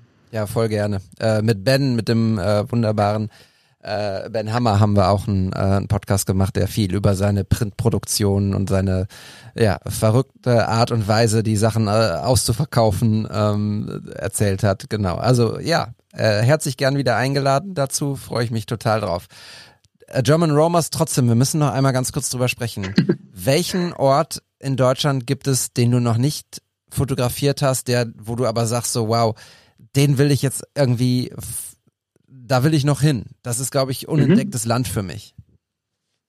Ähm, da gibt es natürlich schon echt noch viel. Also die Leute denken immer, ähm, dass wir da jeder Einzelne schon überall gewesen sind. Das ist natürlich totaler Quatsch. Also wir, wir greifen da natürlich auf das Archiv von allen so zurück und wir sind so verteilt überall äh, und machen auch ganz viel Features aus der Community. Deswegen ähm, alles, was man auf dem Account sieht, ist natürlich bei weitem nicht das, was ich selbst äh, erlebt und gesehen habe. Von daher äh, versuche ich selbst natürlich immer wieder neue Ecken zu entdecken. Ähm, war mittlerweile auch trotzdem schon ganz gut in unserem Land unterwegs. Vor allem, wie gesagt, äh, hier in unserem NRW-Bundesland habe ich schon super viel gesehen, aufgrund auch der, der Arbeit für den, für den Tourismusverband. Ähm, und alleine da habe ich schon gemerkt, wie krass, also wie krass es einfach ist, was es alles gibt. Ähm, weil wirklich alleine in dem Bundesland hunderte Orte gibt, die ich da jetzt gesehen habe, wo, von denen ich noch nie vorher gehört hatte. Und dann, wenn man nur zur richtigen Tageszeit da ist, zum Sonnenaufgang oder auch zum Sonnenuntergang und ähm, dann die richtige Lichtstimmung erwischt, kann halt alles spektakulär aussehen und geil sein. Ähm, und das ist eigentlich was, was ich mir immer wieder versuche vor Augen zu führen. Und deswegen ähm, ja, gibt es auch weiterhin innerhalb Deutschlands viele, viele Sachen, die ich mir gerne, gerne live anschauen möchte. Ich glaube, was so der Traum eines jeden deutschen Landschaftsfotografen ist es einmal, die Burg Hohenzollern über dem Nebelmeer zu erwischen. Ähm, die ist da ganz unten nähe der schweizerischen Grenze und äh, ganz, ja, absolut klassisches Landschaftsfotomotiv. Äh, Aber ähm, ist natürlich eine Herausforderung. Das ist von hier schon so fünf Stunden Fahrt und äh, ja, es gibt ja ein paar Tools und Tricks, äh, das Wetter entsprechend zu lesen. Ähm, ich bin da aber auch alles andere als ein super Experte, von daher ähm, erfordert es schon, glaube ich, den einen oder anderen Anlauf noch für mich, bis ich das dann irgendwann mal schaffe. Aber das wäre auf jeden Fall so ein so ein Shot, den ich unbedingt noch mal haben möchte, auch wenn er jetzt nicht besonders individuell ist, aber trotzdem ist einfach magisch und, und Wahnsinn, das mal, glaube ich, live auch gesehen zu haben. Ansonsten, ähm, war ich jetzt letzten Herbst auch mal an der Küste an der Nordsee in St. Peter-Ording und habe da ganz viel fotografiert und gemacht und äh, das hatte ich vorher auch noch nicht geschafft und das war auch wieder eine ganz neue, ganz neue Bildwelten, die sich da eröffnet haben. Es hat mir auch super viel Spaß gemacht. Also von daher, ja, ich stelle halt immer wieder fest, wie vielseitig es einfach ist, aufgrund der geografischen Lage bei uns, dass du oben halt das Meer hast und die Küste und unten dann die Alpen und dazwischen die Mittelgebirge und es gibt einfach auch zudem zu den Natursachen auch noch super viele Bauwerke und interessante kleine Örtchen und Städtchen und ähm, Kunstwerke, Museen. Also es gibt unendlich viel zu entdecken und äh, ja, die Liste in meinem Kopf ist lang, aber äh, ich glaube, wenn ich einen nennen müsste, wäre es halt doch schon dieser Burg Hohenzollern-Shot, ja. Wir reden auch oft darüber, dass wir ähm, die Bilder aus dem Internet rausholen wollen. Du hast gerade auch schon über dein Buch oder euer Buchprojekt gesprochen. Ähm, du hast den Hintergrund ja so ein bisschen blurry, deshalb sehe ich nicht genau, was da bei dir hängt. Ja. Ich sehe aber, da hängt was. Ähm, was sind denn so Bilder, die du dir an die Wand hängst? Also sind das eigene, sind das Bilder von, von Freunden oder ähm, Vorbildern, wie auch immer? Das würde mich noch interessieren.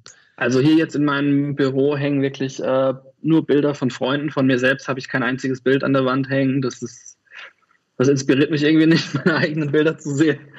Ähm, ich gucke mir dann, also ich gucke einfach, wenn ich, wenn ich äh, was sehe von, äh, von Bekannten oder Leuten, die ich mag, ähm, das mich total anspricht, dann, dann schreibe ich den einfach und sage, hey, ich hätte es super gerne als Print. Ähm, Wäre das irgendwie möglich, dass wir das machen? Und dann ähm, klappt das auch meistens und dann äh, hänge ich mir die auch sehr gerne auf.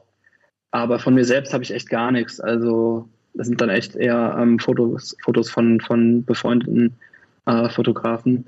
Aber ich habe generell eher wenig an der Wand. Ich habe auch ab und zu so ein paar abstraktere Sachen oder Illustrationen und sowas. Ähm, ich finde jetzt so dauerhaft Fotografie anzuschauen als, als Kunst an der Wand in der eigenen Wohnung gar nicht so einfach und mag auch gar nicht so Landschaftsmotive da haben. Das gefällt mir dann so als Wandschmuck irgendwie nicht so sehr, muss ich sagen. Also ich konsumiere es gerne nach wie vor online und so, aber, ähm, aber es soll jetzt auch nicht so klingen, als ob ich das gar nicht cool finde. Also es ist auch schon geil, sich mal so ein, also es ist, glaube ich, bei jedem Fotografen und bei jedem Bild geil, das mal groß an der Wand zu sehen. Ähm, aber das jetzt dann quasi dauerhaft jeden Tag dem Ganzen zu begegnen, da muss es schon was ganz Besonderes sein, wo man halt immer wieder sich dran erfreuen kann. Ähm, und ähm, das sind bei mir dann eher so Street-Motive oder ein bisschen was Abstraktes, glaube ich. Ja. Ja, voll spannend. Äh, wir predigen tatsächlich immer, Bilder gehören an die Wand und ähm, das ist, glaube ich, egal, ob es dein eigenes Produkt ist oder ähm, das Produkt eines eines befreundeten Fotografen oder eben ein Produkt, was eine Geschichte erzählt, die einem irgendwie was bedeutet. Ähm, Hauptsache, es ist nicht nur äh, bei Instagram oder äh, diesem Internet. Ähm, äh, gibt es einen Bildlook äh, oder ein Motiv oder beides, was dich langweilt, dem du immer wieder begegnest, äh, doch dann bei Instagram, wo du sagst, so mhm. kann ich nicht mehr sehen? Ja, ich glaube, das ist ganz normal. Also ähm, ich glaube, das ist zwangsläufig so, wenn man sich in eine Bubble reinbegibt, der man vielleicht auch selbst aktiv ist. Also bei mir jetzt als plakatives Beispiel Landschaftsfotografie. Ähm, dann fängt man natürlich automatisch an, Leuten zu folgen, die das auch machen oder die man gut findet. Äh, der Algorithmus spült dann noch mehr Leute davon äh, dir rein und ähm, dann irgendwann wird es einfach zu viel, aber ich glaube, das ist relativ normal, würde ich jetzt zumindest aus meiner Erfahrung so sagen. Ähm, also von daher, wenn man dann das hundertste Bild vom gleichen Spot gesehen hat, ist es dann auch so, ja, nicht mehr allzu inspirierend. Ähm, auf der anderen Seite muss ich sagen, dass es auch Leute gibt, denen ich schon seit Jahren folge, die immer wieder sich selbst auch weiterentwickeln. Und ähm, das finde ich eigentlich mit das Inspirierendste zu sehen, dass Leute einfach auch nicht stehen bleiben, sondern sich selbst neu erfinden oder ähm, ihren Bildstil einfach voll weiterentwickeln und dann plötzlich, also was heißt plötzlich, aber stetig halt ähm, weitermachen und dann ähm, auch im Vergleich zu dem, wie sie vor drei, vier Jahren waren, einfach jetzt was ganz anderes machen oder, oder eben einen ganz anderen Bildstil haben. Und das finde ich eigentlich super cool, das so zu verfolgen. Ähm, generell nervt es mich eigentlich dann eher, wenn man, ja, wenn man halt immer wieder das Gleiche sieht. Ich glaube, das ist auch relativ relativ normal und so geht es wahrscheinlich jedem, wenn man jetzt äh, dann eben konträr dazu andere Leute sieht, die immer wieder das Gleiche machen und nach einem gewissen Schema fotografieren oder auch sich vielleicht zu sehr davon leiten lassen, was gerade populär ist und das versuchen irgendwie ähm, ja, zu bedienen, um dann eben auf Social Media erfolgreich zu sein. Ähm, ja, das sind vielleicht so, so Verhaltensweisen oder, oder Arten, die mich dann so ein bisschen nerven, aber am Ende ähm, sage ich mir immer oder sage ich auch anderen, es zwingt einen ja niemand, jemandem zu folgen. Man kann immer einfach äh, Leute wieder entfolgen oder auch stumm schalten, wenn man mal sagt, im Moment geht derjenige mir so richtig auf den Keks, ich habe da jetzt gerade gar keinen Bock drauf, dann kommt es auch schon mal vor, dass ich Leute die Stories oder auch die Beiträge mal stumm schalte für ein paar Wochen und sage, dann findet das gar nicht mehr statt für mich. Dann ist es halt schon auch so eine Erleichterung, weil ähm, der Sinn und Zweck soll ja immer sein, dass man das, was man konsumiert, dass es irgendwie einen positiven, eine positive Wirkung in einem auslöst. Und wenn ich halt merke, irgendwas triggert in mir eher so eine Abneigung oder ich werde dann so äh, unruhig und, und, und mich nervt das total, dann denke ich mir, warum, warum guckst du dir das dann an? Also dann gibt es ja die Wege und Möglichkeiten, das, ähm, das irgendwie auszublenden tatsächlich. Ähm, auch wenn man, man muss ja nicht denjenigen seine Gefühle verletzen und direkt entfolgen, aber man kann ja auch so heimlich stumm schalten und dann vielleicht nach ein paar Wochen kann man, äh, sieht man die Sache schon wieder ganz anders. Das ist der Bo ich, kann jeden, ich kann auf jeden Fall sagen, dass, äh, dass ich mir nicht vorstellen kann, dass das auf einem deiner Accounts so schnell bei mir passieren wird, weil ich einfach finde, dass du dich halt regelmäßig neu erfindest. Was ich halt, ähm, glaube ich, als einen Schlüssel halt auch, also irgendwer meinte mal zu mir und ich fand den Spruch ziemlich, ziemlich krass, aber ähm, irgendwie habe ich, habe ich dann doch genickt, Stillstand ist der Tod. Äh, immer wieder das Gleiche machen ähm, ist auf Dauer, glaube ich, echt ähm, äh, ja sehr hinderlich und auch lähmend irgendwann. Und ja, bei dir hat man das Gefühl, obwohl du halt schon super viel gemacht hast, ähm, dass, dass da wieder, wieder neue Inputs dazukommen und dass du auch offen bist für neue Techniken, meinetwegen, für neue Systeme, für neue Landschaften. Und das ist auf jeden Fall eine Sache, die ich für mich heute hier mitgenommen habe. Und ähm, deswegen wird dieser Mute-Button so schnell bei mir da auf jeden Fall nicht, äh, nicht bedient werden. Ja. ja, cool. Das ist der moderne Peter Lustig. Die Älteren unter uns werden sich er erinnern. Der, als es damals nur einen Fernseher gab, hat er immer zum Schluss gesagt, und ihr jetzt da abschalten. Ne? Äh, das, der Mute-Button genau. ist der moderne Peter Lustig. ähm, ich habe noch eine Frage, äh, die, die fast äh, philosophisch ist, aber ähm, vielleicht ist das äh, auch eine gute äh, Phase für den Endspurt oder die letzte Frage. Ich äh, weiß nicht, wie viel Matthias und Olli noch im Köcher haben, aber mich würde mal interessieren, ähm, gibt es ein Foto, was du bereust, nicht geschossen zu haben? Oh. Ja, gute Frage. Ähm ja, aber ich glaube, so konkret kann ich dann nichts nennen. Ich denke schon, dass man Jetzt im Rückblick, wenn ich jetzt zum Beispiel, wie ich vorhin angesprochen habe, diese Kanada-Reise vor sieben Jahren, ähm, wenn ich mir jetzt heute die Bilder angucke, die ich da so gemacht habe, da bereue ich natürlich in gewisser Weise, halt bereuen ist zu viel, aber ich sage dann schon so, ah Mist, hätte ich mal so und so das gemacht, so wie ich halt heute daran gehen würde, ist natürlich was ganz anderes. Ähm, oder ich hätte dann vielleicht damals einfach den Sensor von der Kamera auch nicht sauber gemacht und habe dann da so ganz viele Flecken gehabt und so und habe ich gedacht, so, was war da los? Warum, warum warst du da so, so schluderig mit deinem Equipment und so? Das sind dann so Sachen, die einen schon ärgern, ja. Aber so richtig bereuen kann ich nicht sagen, weil ähm, ich eigentlich auch schon immer äh, quasi das Gegenteil, also den Gegenspruch dazu mir auch schon immer sage, nämlich ähm, ich mache lieber ein Foto zu viel als zu wenig. Ähm, was natürlich in gewissen Situationen dann auch so ein bisschen wiederum ein bisschen stressig ist, aber ich denke mir, ähm, eben wie du sagst, ich kann ja nur das Foto bereuen, was ich nicht gemacht habe. Und ähm, dementsprechend versuche ich dann auch zum Beispiel, äh, fand ich auch, äh, finde ich auch immer einen guten Ansatz zu sagen, dass wenn man auch in der Landschaftsfotografie jetzt an irgendeinem Spot ist, dass man eben nicht nur fest mit seinem Stativ an einem Ort steht, sondern wenn halt ein spektakulärer Sonnenaufgang ist, versuche ich eigentlich immer mehrere Blickwinkel zu finden und diese eine Stimmung eben nicht nur aus einer Perspektive mitzunehmen, sondern sich immer auch ja, gerne vier, fünf verschiedene äh, Bildideen einfallen zu lassen und die dann auch ähm, versuchen umzusetzen, was dann, wie gesagt, auch natürlich ein bisschen stressig sein kann, weil natürlich das Licht nicht lange geil ist.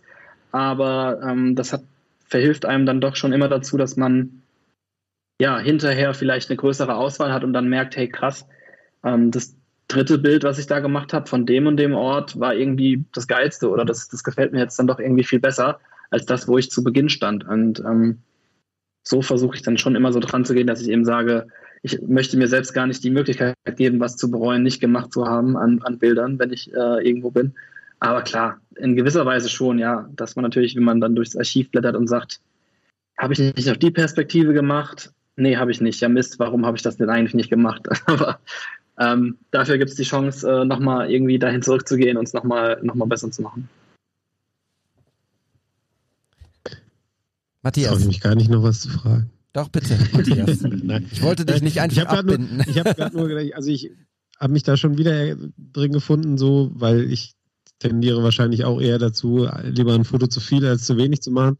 Ähm, trotzdem gibt es auch bei mir manchmal Momente, wo ich die Kamera ganz bewusst weglasse, um Sachen vielleicht nicht durch die Linse wahrzunehmen, sondern wirklich in den Moment zu genießen. Hast du das dann auch oder ist es bei dir schwierig, weil du häufig ja diese Reisen nicht nur zum Vergnügen sind wahrscheinlich, sondern wenn du jetzt, sagen wir mal, für den Tourismusverband NRW irgendwo hinfährst, dann natürlich auch einen Auftrag hast.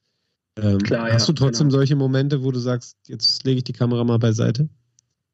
Mm, für mich stellt sich irgendwie die Frage gar nicht so, dass ich jetzt bewusst sage, ich muss die jetzt weglegen. Im Gegenteil, ich glaube, mir gibt es dann doch nochmal viel mehr, wenn ich halt gerade das perfekte Bild machen kann. Ähm, erlebe ich den Moment nochmal irgendwie intensiver als ohne. Also für mich wäre es viel schlimmer, die Kamera nicht dabei zu haben, weil ich dann die ganze Zeit wahrscheinlich schwitzige Hände hätte und, und, und dann halt wirklich die Reue spüren würde und sagen würde, ey, warum zur Hölle habe ich jetzt keine Kamera dabei, wenn ich das hier jetzt erlebe?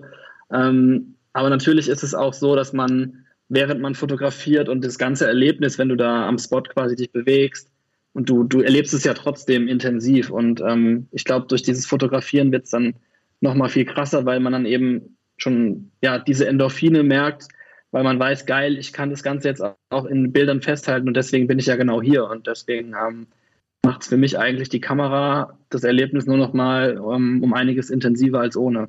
Und deswegen musste ich jetzt gar nicht so bewusst sagen, so meditationsmäßig, ich muss die Kamera jetzt weglegen und einmal tief durchatmen. Aber das macht man natürlich schon auch mal klar. Aber ähm, ich glaube, das, das mache ich dann gerne, wenn, wenn der Sonnenaufgang quasi vorbei ist und wenn, wenn die Sonne schon höher steht, so tagsüber wenn man dann ja auch noch auf einer Wanderung ist oder auch auf einem Städtetrip ist oder so und unterwegs ist, dann bleibt die Kamera auch mal weg und man macht dann eben die Sachen, äh, um es einfach so zu genießen für sich selbst, ja.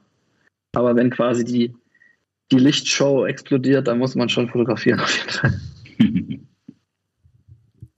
Ja, voll spannend. Ähm, zum Schluss machen wir eigentlich immer so eine, eine Kurzinspirationsrunde, äh, wo wir nochmal irgendwie keine Ahnung, einen Kinofilm äh, empfehlen oder ein Buch oder ein YouTuber oder whatever. Ähm, das würde ich jetzt einfach dir nochmal kurz äh, darreichen ähm, und vielleicht sogar ein bisschen konkreter werden und sagen, welche zwei oder drei Fotografen würdest du jetzt so aus dem Stehgreif empfehlen? Ob die nun bei Instagram sind oder nicht, ist wurscht. Mhm. Ähm, aber so, wer sind so die zwei, drei Fotografen, ähm, die dich momentan am meisten mitnehmen, abholen und inspirieren? Mhm. Ähm, ich hole mal kurz mein Handy zur Hilfe. ja, ich möchte jetzt nicht irgendwas, irgendwas vergessen. Ähm, als ja dann oft so ist, dass man, wenn man es äh, wenn man es nochmal sich vor Augen führt, dann nochmal eher einfällt.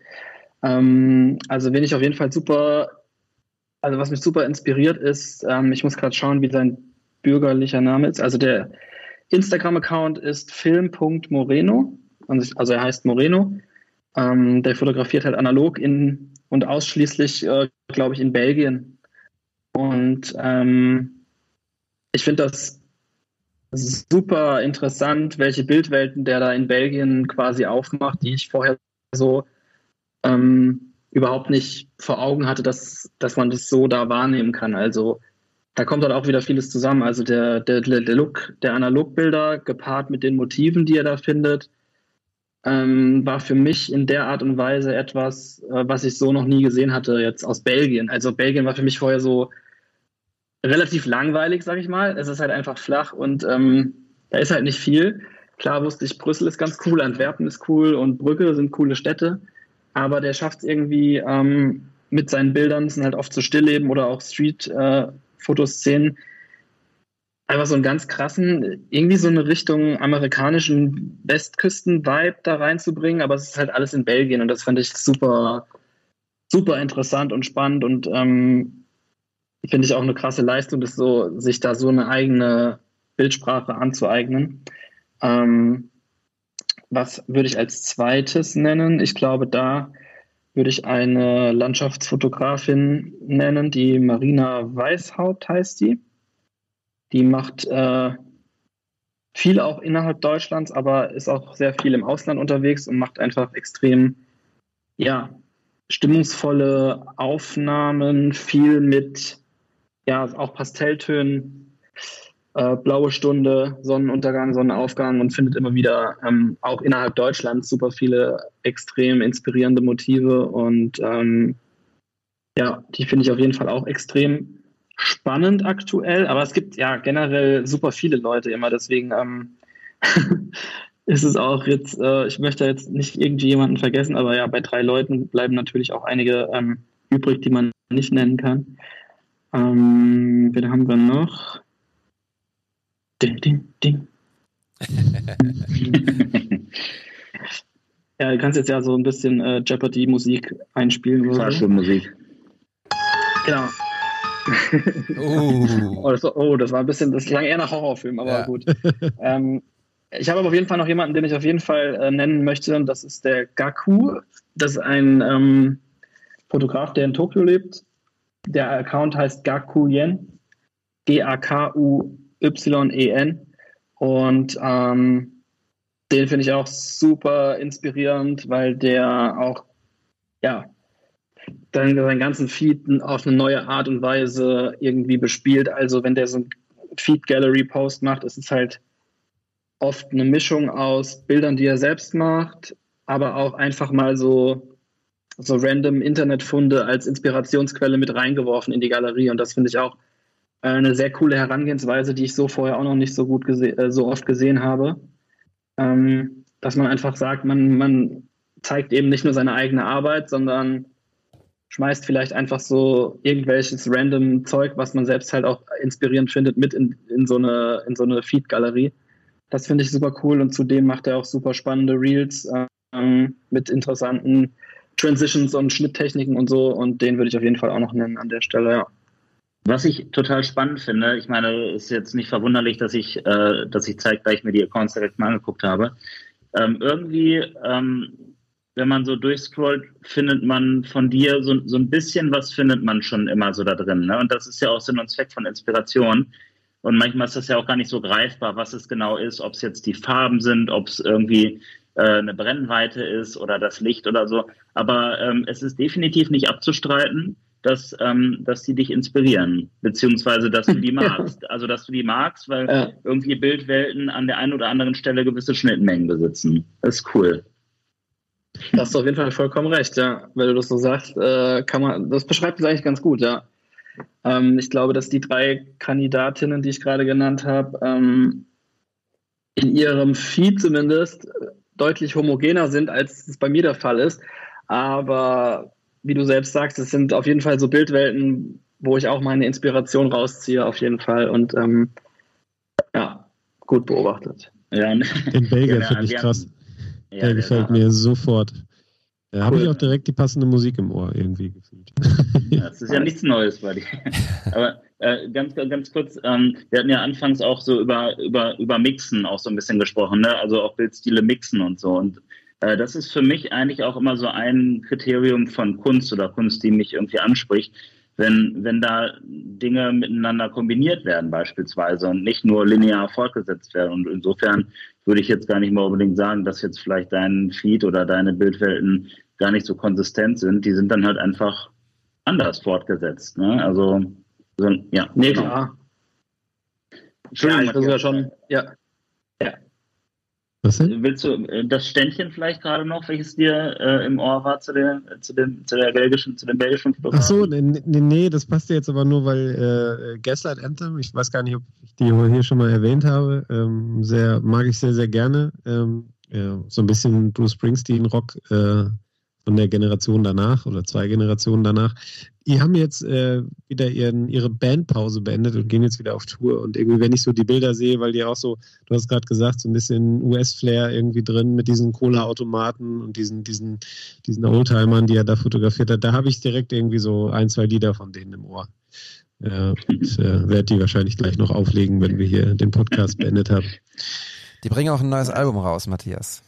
Feier, auch das? Ich ja. habe nur, hab nur mitbekommen, dass sie wieder auf Tour gehen. Nee, feier ich. Äh, ich habe die Solo-Sachen von dem Sänger ja auch sehr gefeiert. Das ist auch das, was ich mit meiner Tochter manchmal zum Einschlafen höre. Äh, was ein bisschen ruhiger ist, aber sie dürfen jetzt gerne auch mal wieder ein bisschen lauter werden. Genau.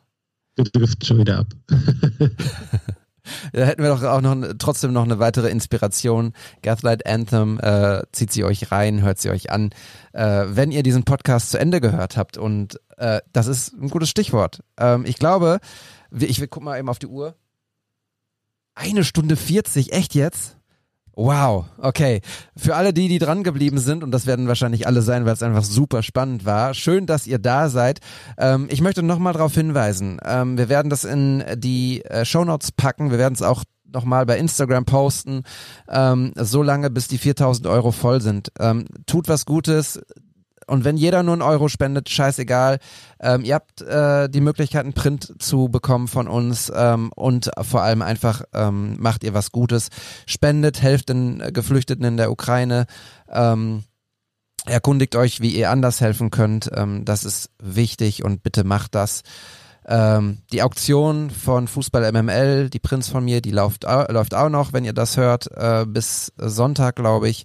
Und ähm, ja, an der Stelle bleibt mir nichts anderes zu sagen als Johannes, äh, vielen, vielen lieben Dank für deine Zeit, ähm, für deine tollen Geschichten, für die Arbeit, die du machst. Ich glaube, du inspirierst nicht nur uns, äh, sondern äh, mit Sicherheit auch den einen oder anderen unserer Hörer.